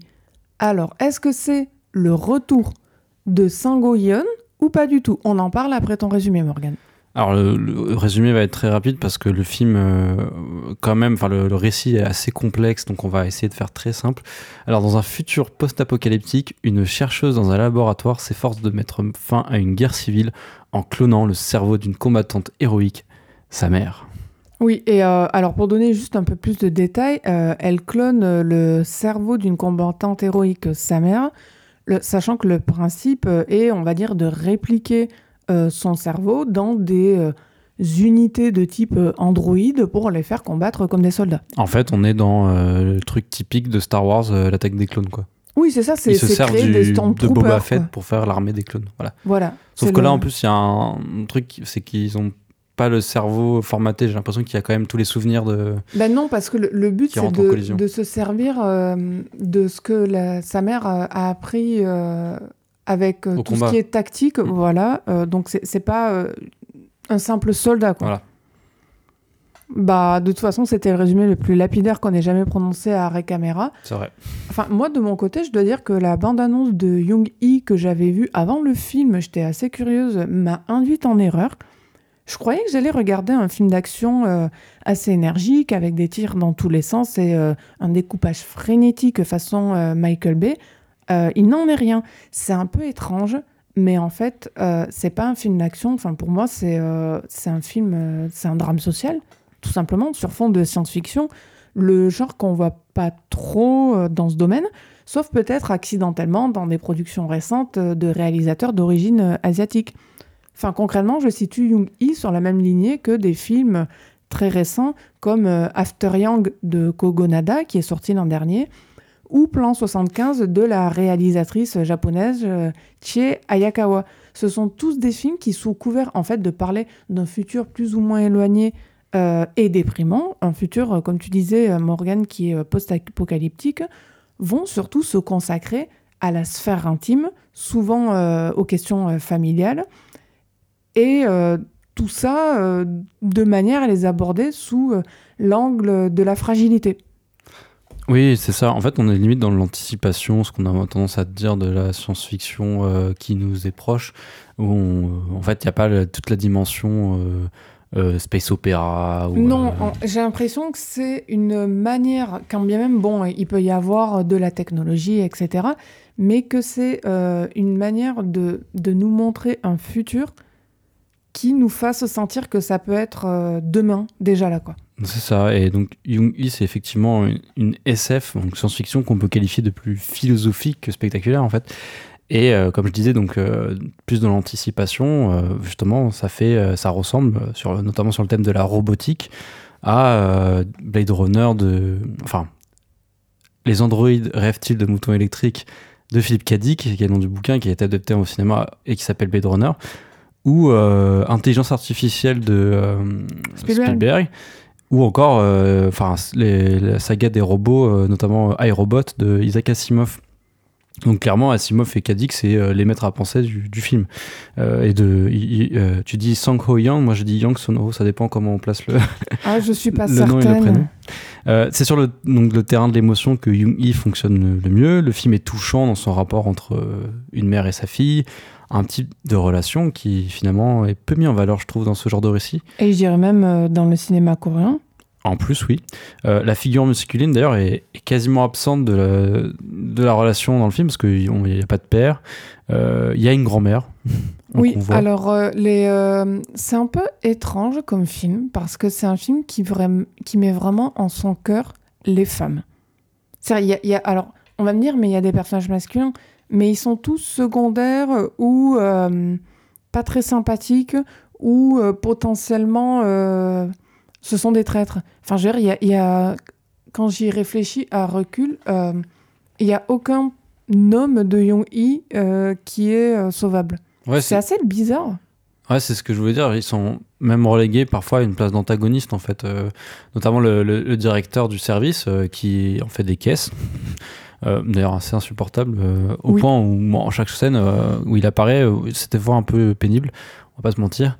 Euh, on rejoint justement le, principal défaut du film, donc son écriture qui, manque de finesse. Hein. C'est pas c'est pas une des qualités du cinéma de Young Song Ho euh, qui fait que le, film enchaîne un certain nombre de scènes assez dispensables hein, quand même, avec un gros problème de rythme. Euh, on s'ennuie un peu. On va pas. On va pas non, mais c'est vrai, on va pas mentir sur le film. Sans que non plus ce soit particulièrement désagréable.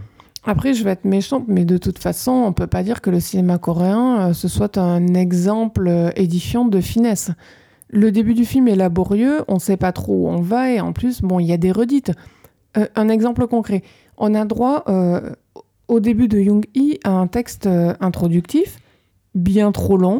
Enfin, je, me rappelle, Morgane, quand on l'a regardé, j'ai dit, mais attends, mets sur pause, j'ai pas compris, il y a des choses qui m'ont échappé, sauf qu'on l'a remis en arrière, la magie du, du cinéma chez soi, pour essayer de comprendre, mais on n'a rien compris non plus. Ah non, ça, ah, ça n'a pas aidé. Euh, je veux dire, c'est trop long, on perd le fil. Et ensuite, euh, donc, il se passe deux, trois petites choses. Et on va vers une scène où on nous redit la même chose qu'on lit dans ce texte euh, introductif à Jung-Hee, mais c'est mieux raconté, c'est plus court, et on se dit, ah bah, là, en fait, j'ai compris où on est. Là, là j'ai compris le contexte du film. Mais du coup, c'est un drôle de, de montage. C'est pas très bien fait, quoi. D'ailleurs, il y a un truc étrange dans cette séquence, c'est que. En fait, c'est un film qui regarde, du coup, avec une voix off. Et les, les, personnes qui regardent. Le... Enfin, c'est présenté par le directeur de service pour faire la promotion de son, son projet donc d'Android euh, à des, euh, des, financiers, je crois. Et, euh, et en fait, bah, les autres, ils en, ont, ils en ont marre, en fait. Et ils disent, vas-y, va plus vite. Oui, c'est ça. Bah, oui, c'est un peu. Enfin, moi, j'ai carrément trouvé euh, ça maladroit. quoi. C'est ce que j'ai trouvé de moins bien dans le film. le, le, film met beaucoup de temps à démarrer. Une fois cet accro passé, on continue, on va dire, vers euh, l'émotion et la relation euh, mère-fille. D'ailleurs, au passage, il y a des choses assez perturbantes dans Jung-Hee par rapport enfin, à des productions culturelles occidentales concernant l'intelligence artificielle. Enfin, concrètement, là, si on m'écoute et on n'a pas vu le film, on se dit, mais c'est pas bizarre, euh, une femme qui bosse dans de la recherche et euh, qui cherche à reproduire euh, le cerveau de sa mère pour faire soldat. si, je vous confirme, c'est très bizarre, c'est même perturbant. Et je sais pas, en fait, je, crois que dans des films de culture occidentale, on aurait cherché à aborder le sujet d'un point de vue déontologique. Oui, voilà ce que j'allais. Mais là, pas du tout. C'est pris comme un fait avéré, c'est comme ça. Et en fait, ça devient pas du tout le, problème du film. Alors ça, euh, bon, bah, euh, ça m'a énormément euh, surprise. Et j'irais même plus loin, c'est-à-dire que ça pose de problème dans le film à personne, ni à sa propre fille, ni à l'entreprise qui l'emploie, ni à son chef, bref, personne. Comme le fait que sa mère soit devenue une légende après son coma, bah, ces données cérébrales, elles sont utilisées à des fins commerciales, belliqueuses, puisque dans le film, donc, on nous dit qu'il y a une guerre en cours, même si on ne comprend pas trop contre qui, comment, pourquoi, euh, le film ne s'y intéresse pas plus que ça. Enfin, en somme, tous les personnages acceptent les choses telles qu'elles sont faites avec un calme terrifiant. Le, futur que Yang Sang-ho montre est effectivement glaçant. Donc c'est un monde où on peut être immortel, mais à quel prix Et à quel prix au sens concret du terme Il faut payer de l'argent. C'est ça. Les gens qui n'ont pas les moyens de s'offrir une prothèse, c'est comme ça qu'ils appellent en fait les, euh, les androïdes qui vont, euh, dont ils vont prendre le corps, euh, qui auraient des droits égaux aux humains. Donc. Oui, parce que les droits humains coûtent plus cher. C'est ça. Et donc ici, comme une sorte de pacte avec le diable. Une, une décharge, en fait, c'est une décharge. Voilà, c'est ça. Ils renoncent à toute forme d'existence humaine. Ils sont pires que des bêtes, pires que des outils, ils deviennent des produits auxquels on peut faire ce qu'on veut. Euh, la mère de l'héroïne est devenue le cobaye d'une expérience dans l'optique de créer une IA militaire ultra perfectionnée. Mais une fois que la guerre est finie, parce qu'en en fait à la fin on comprend que la guerre est finie, donc il va falloir se servir de ce qui a été fait, euh, mais euh, plus pour faire de la guerre. Donc il faut revoir les plans et donc ils ne vont pas se débarrasser du travail fourni et utiliser la mer pour en faire un sextoy. Entre autres, oui, c'est très glauque. Pour collectionneur de produits dérivés à l'effigie de cette ancienne gloire militaire. Pour moi, c'est là où le, réalisateur tape le mieux. Hein. C'est certes sans finesse, mais un peu la merde de ces personnages de riches euh, immoraux qu'on a pu voir dans ces films d'animation ou dans le dernier train pour Busan. Donc il nous parle de la, pour moi de la Corée euh, contemporaine, fasciné par des idoles qu'elle façonne au point de ne plus leur laisser aucun libre arbitre. C'est bien sûr les stars de la K-pop ou de la K-drama qui ne sont plus rien que des produits. Alors c'est vrai qu'il prend pas de gants, mais euh, au moins on a, je dirais, un message, euh, un point de vue. Ce que dit le réalisateur est simple. Si on continue sur notre lancée, enfin on va dire collectivement, on va finir par régresser plus que ce qu'on imagine en matière de droits humains. Alors que bon, euh, initialement, on se dit plus on avance dans le temps, la, la, logique des choses veut que plus donc on avance dans le temps, plus on est censé voir le quotidien, etc., s'améliorer pour pour euh, l'espèce humaine, au fond. L'autre réflexion du film s'axe, euh, je dirais, autour de la valeur travail. Et c'est quelque chose que j'aime beaucoup, le hors-champ, ce qui se raconte euh, dans du cinéma sans que ce soit forcément discuté parmi les personnages, alors que c'est incontournable, ou l'arbre qui cache la forêt. On a ce personnage, donc de la fille de Young Hee, directrice de recherche, comme je le disais tout à l'heure, qui passe nuit et jour son temps à faire de la mémoire de sa mère un projet jusqu'au boutiste de perpétuation de son image, à des fins, encore une fois, belliqueuses. Et elle va très loin, dans la mesure où, étant là-dedans, quelque part, elle empêche sa mère de mourir, alors que dans un monde normal, sa mère aurait dû décéder.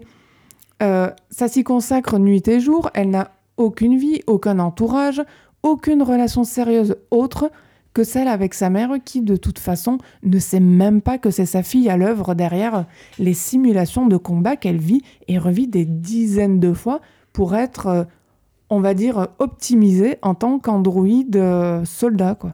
À savoir en fait qu'en plus la scène qu'elle revit, c'est la scène de sa mort en fait. Donc elle revit. Elle mm. revit, euh, elle revit en traumatisme. Elle, en fait. elle, est, elle, est, bloquée en fait dans ce qu'on pourrait dire le syndrome de Un jour sans fin. C'est euh, mm. elle revit, même si elle n'a pas de souvenir pour le coup, mais sa, sa, mort à chaque fois et, sa souffrance. Mm. Et, et c'est pour ça qu'elle est totalement perturbée à chaque fois. C'est ça. Et, et, elle est littéralement coincée parce que comme tu le dis, Morgane, elle garde pas de souvenir de la simulation précédente. Elle revit sans arrêt cette simulation-là. Euh, et donc, bah, sa fille, elle travaille sans arrêt, euh, son chef aussi, tous les deux sont pressurisés, et le seul, en fait, au fond, qui peut se permettre toutes les excentricités et être libre, bah, c'est celui qu'on appelle le président. C'est le président de la société pour le, laquelle euh, sa fille travaille. Mmh. Président qui est riche, il a créé cette entreprise, il peut faire des blagues à ses employés, enfin, je veux dire, il est un peu pénible. Il n'a plus besoin non plus de travailler pour répliquer son cerveau dans des conditions acceptables. C'est-à-dire que le président tel qu'on le voit, c'est déjà une réplique, une copie du président tel qu'il a existé auparavant. Voilà. Il est devenu, c'est on va dire la version peut-être numéro 1, numéro 2, numéro 3, on n'en sait rien, euh, de son lui immortel. Alors d'autant plus que c'est encore plus perturbant, c'est que le, le... Et d'ailleurs c'est c'est un petit peu abordé dans le film, mais euh, on ne sait pas. Il est encore en vie en fait, le vieux à ce moment-là. En fait, il a répliqué oui. son. En fait, c'est un clone. Mais... Voilà, il a répliqué son lui-même par avance en prévision de sa euh, mort, euh, mort voilà, future. il est très et, vieux. Voilà, et peut-être soudaine. Donc, c'est encore plus démoralisant et ça pose des questions. Bref, il peut continuer à vivre éternellement euh, dans des conditions acceptables. Et en fait, c'est ça qui est terrible, je trouve, au niveau du film, c'est que Jung-hee nous dit que quoi qu'il arrive, les gagnants seront toujours les mêmes. Les gagnants d'aujourd'hui, euh, par rapport, euh, on va dire, à leurs moyens financiers, seront avec certitude les gagnants de demain. Et les perdants d'aujourd'hui par rapport à la pauvreté, ah bah, ils seront exploités à nouveau demain de par leur force de travail. Et en plus, ils pourront pas se payer des conditions d'immortalité décentes. oui, c'est ça. En fait, c'est étonnant parce que Jungi, euh, c'est plutôt riche en fait pour, euh, au niveau des thématiques qu'il aborde, euh, qui nous sortent des, dystopies tarte à la crème. Souvent, c'est les riches contre les pauvres, mais de manière très, très basique, qu'on a l'habitude de voir un peu dans, le, dans ce qui avait été fait dans la suite de, tu sais, de Hunger Games. Ça a été très à la mode vrai. à un moment donné, ce, ce genre de, de- de science-fiction. Euh, là, il y a, il y a un fond de senti- sentimentalisme pardon, qui me rappelle un peu ce qu'a pu faire Spielberg ou Bong Joon-ho. Euh, le problème du film, c'est plutôt, euh, en fait, l'incarnation de toutes ces idées à l'écran. On va pas se mentir, en fait, Jungi, c'est assez ingrat. Les effets spéciaux, ils sont pas forcément tous moches, mais ils perdent en lisibilité, lisibilité pardon, quand il y a de l'action. Euh, c'est pas très lisible euh, et la mise en scène est globalement très plate euh, ce qui est étonnant pour un réalisateur qui a fait des prouesses quand même dans ces deux films de zombies euh, pour ceux qui se souviennent euh, Ah bah c'était ébouriffant. ouais même Peninsula là c'est la course poursuite finale est, est, complètement folle alors que bon ça fait bricoler avec très peu de budget par rapport à un, un film américain enfin ça reste quand même une petite série B qui avait le potentiel d'être plus méchante peut-être moins lisse si elle n'avait pas pu vu le jour sous la bannière euh, Netflix. Mais voilà, c'est dommage, mais ça reste quand même sympathique. c'est moyen, sup sup. C'est sûr qu'on n'est pas face à un grand film. C'est un peu, moi, de mon côté, ce que j'aime bien voir quand je me dis Ah ben, je vais regarder quelque chose sur Netflix ou sur Amazon Prime, enfin, peu importe. Mais disons, j'aime bien me dire Je vais voir un film avec moins de moyens qu'au cinéma mais au moins il y a de la ressource, de l'inventivité, enfin pourquoi pas l'originalité, même si c'est fait qu'avec euh, trois bouts de ficelle.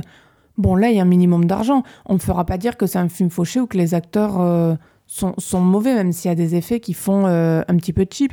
C'est juste que le rythme et le montage, ce sont vraiment les faiblesses du film. C'est trop plat, trop désincarné, alors que l'histoire, elle est là. Il y avait tout pour en faire quelque chose de bien mieux. Enfin, moi, j'y crois. La caméra, c'est pareil, elle n'est pas très inspirée, sauf à de rares moments.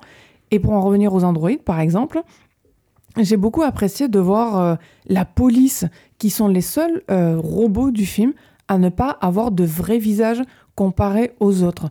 Euh, c'est un dispositif qui permet d'en dire beaucoup sur quelque chose. Et donc là, enfin, je veux dire, les unités de combat, c'est pareil, elles ont un visage, mais strictement la police en elle-même n'en a pas.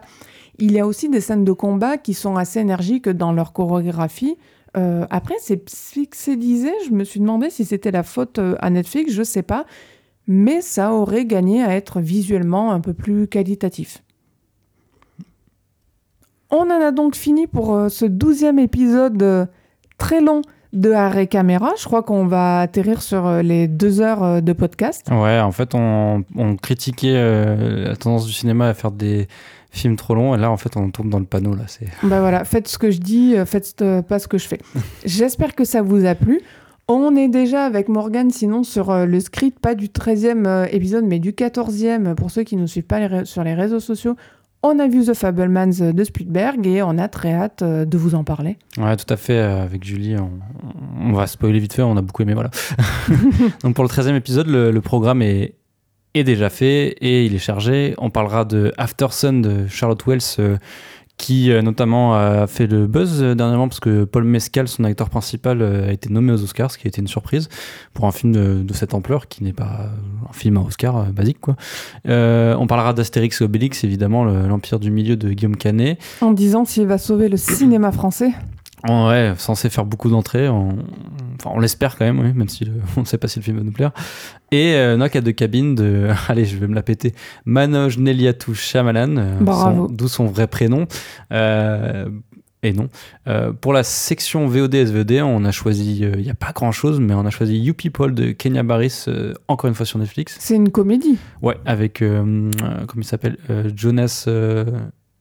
Je sais plus. C'est pas grave. Oui. D'ici là, on vous souhaite une bonne quinzaine. Au revoir. Au revoir.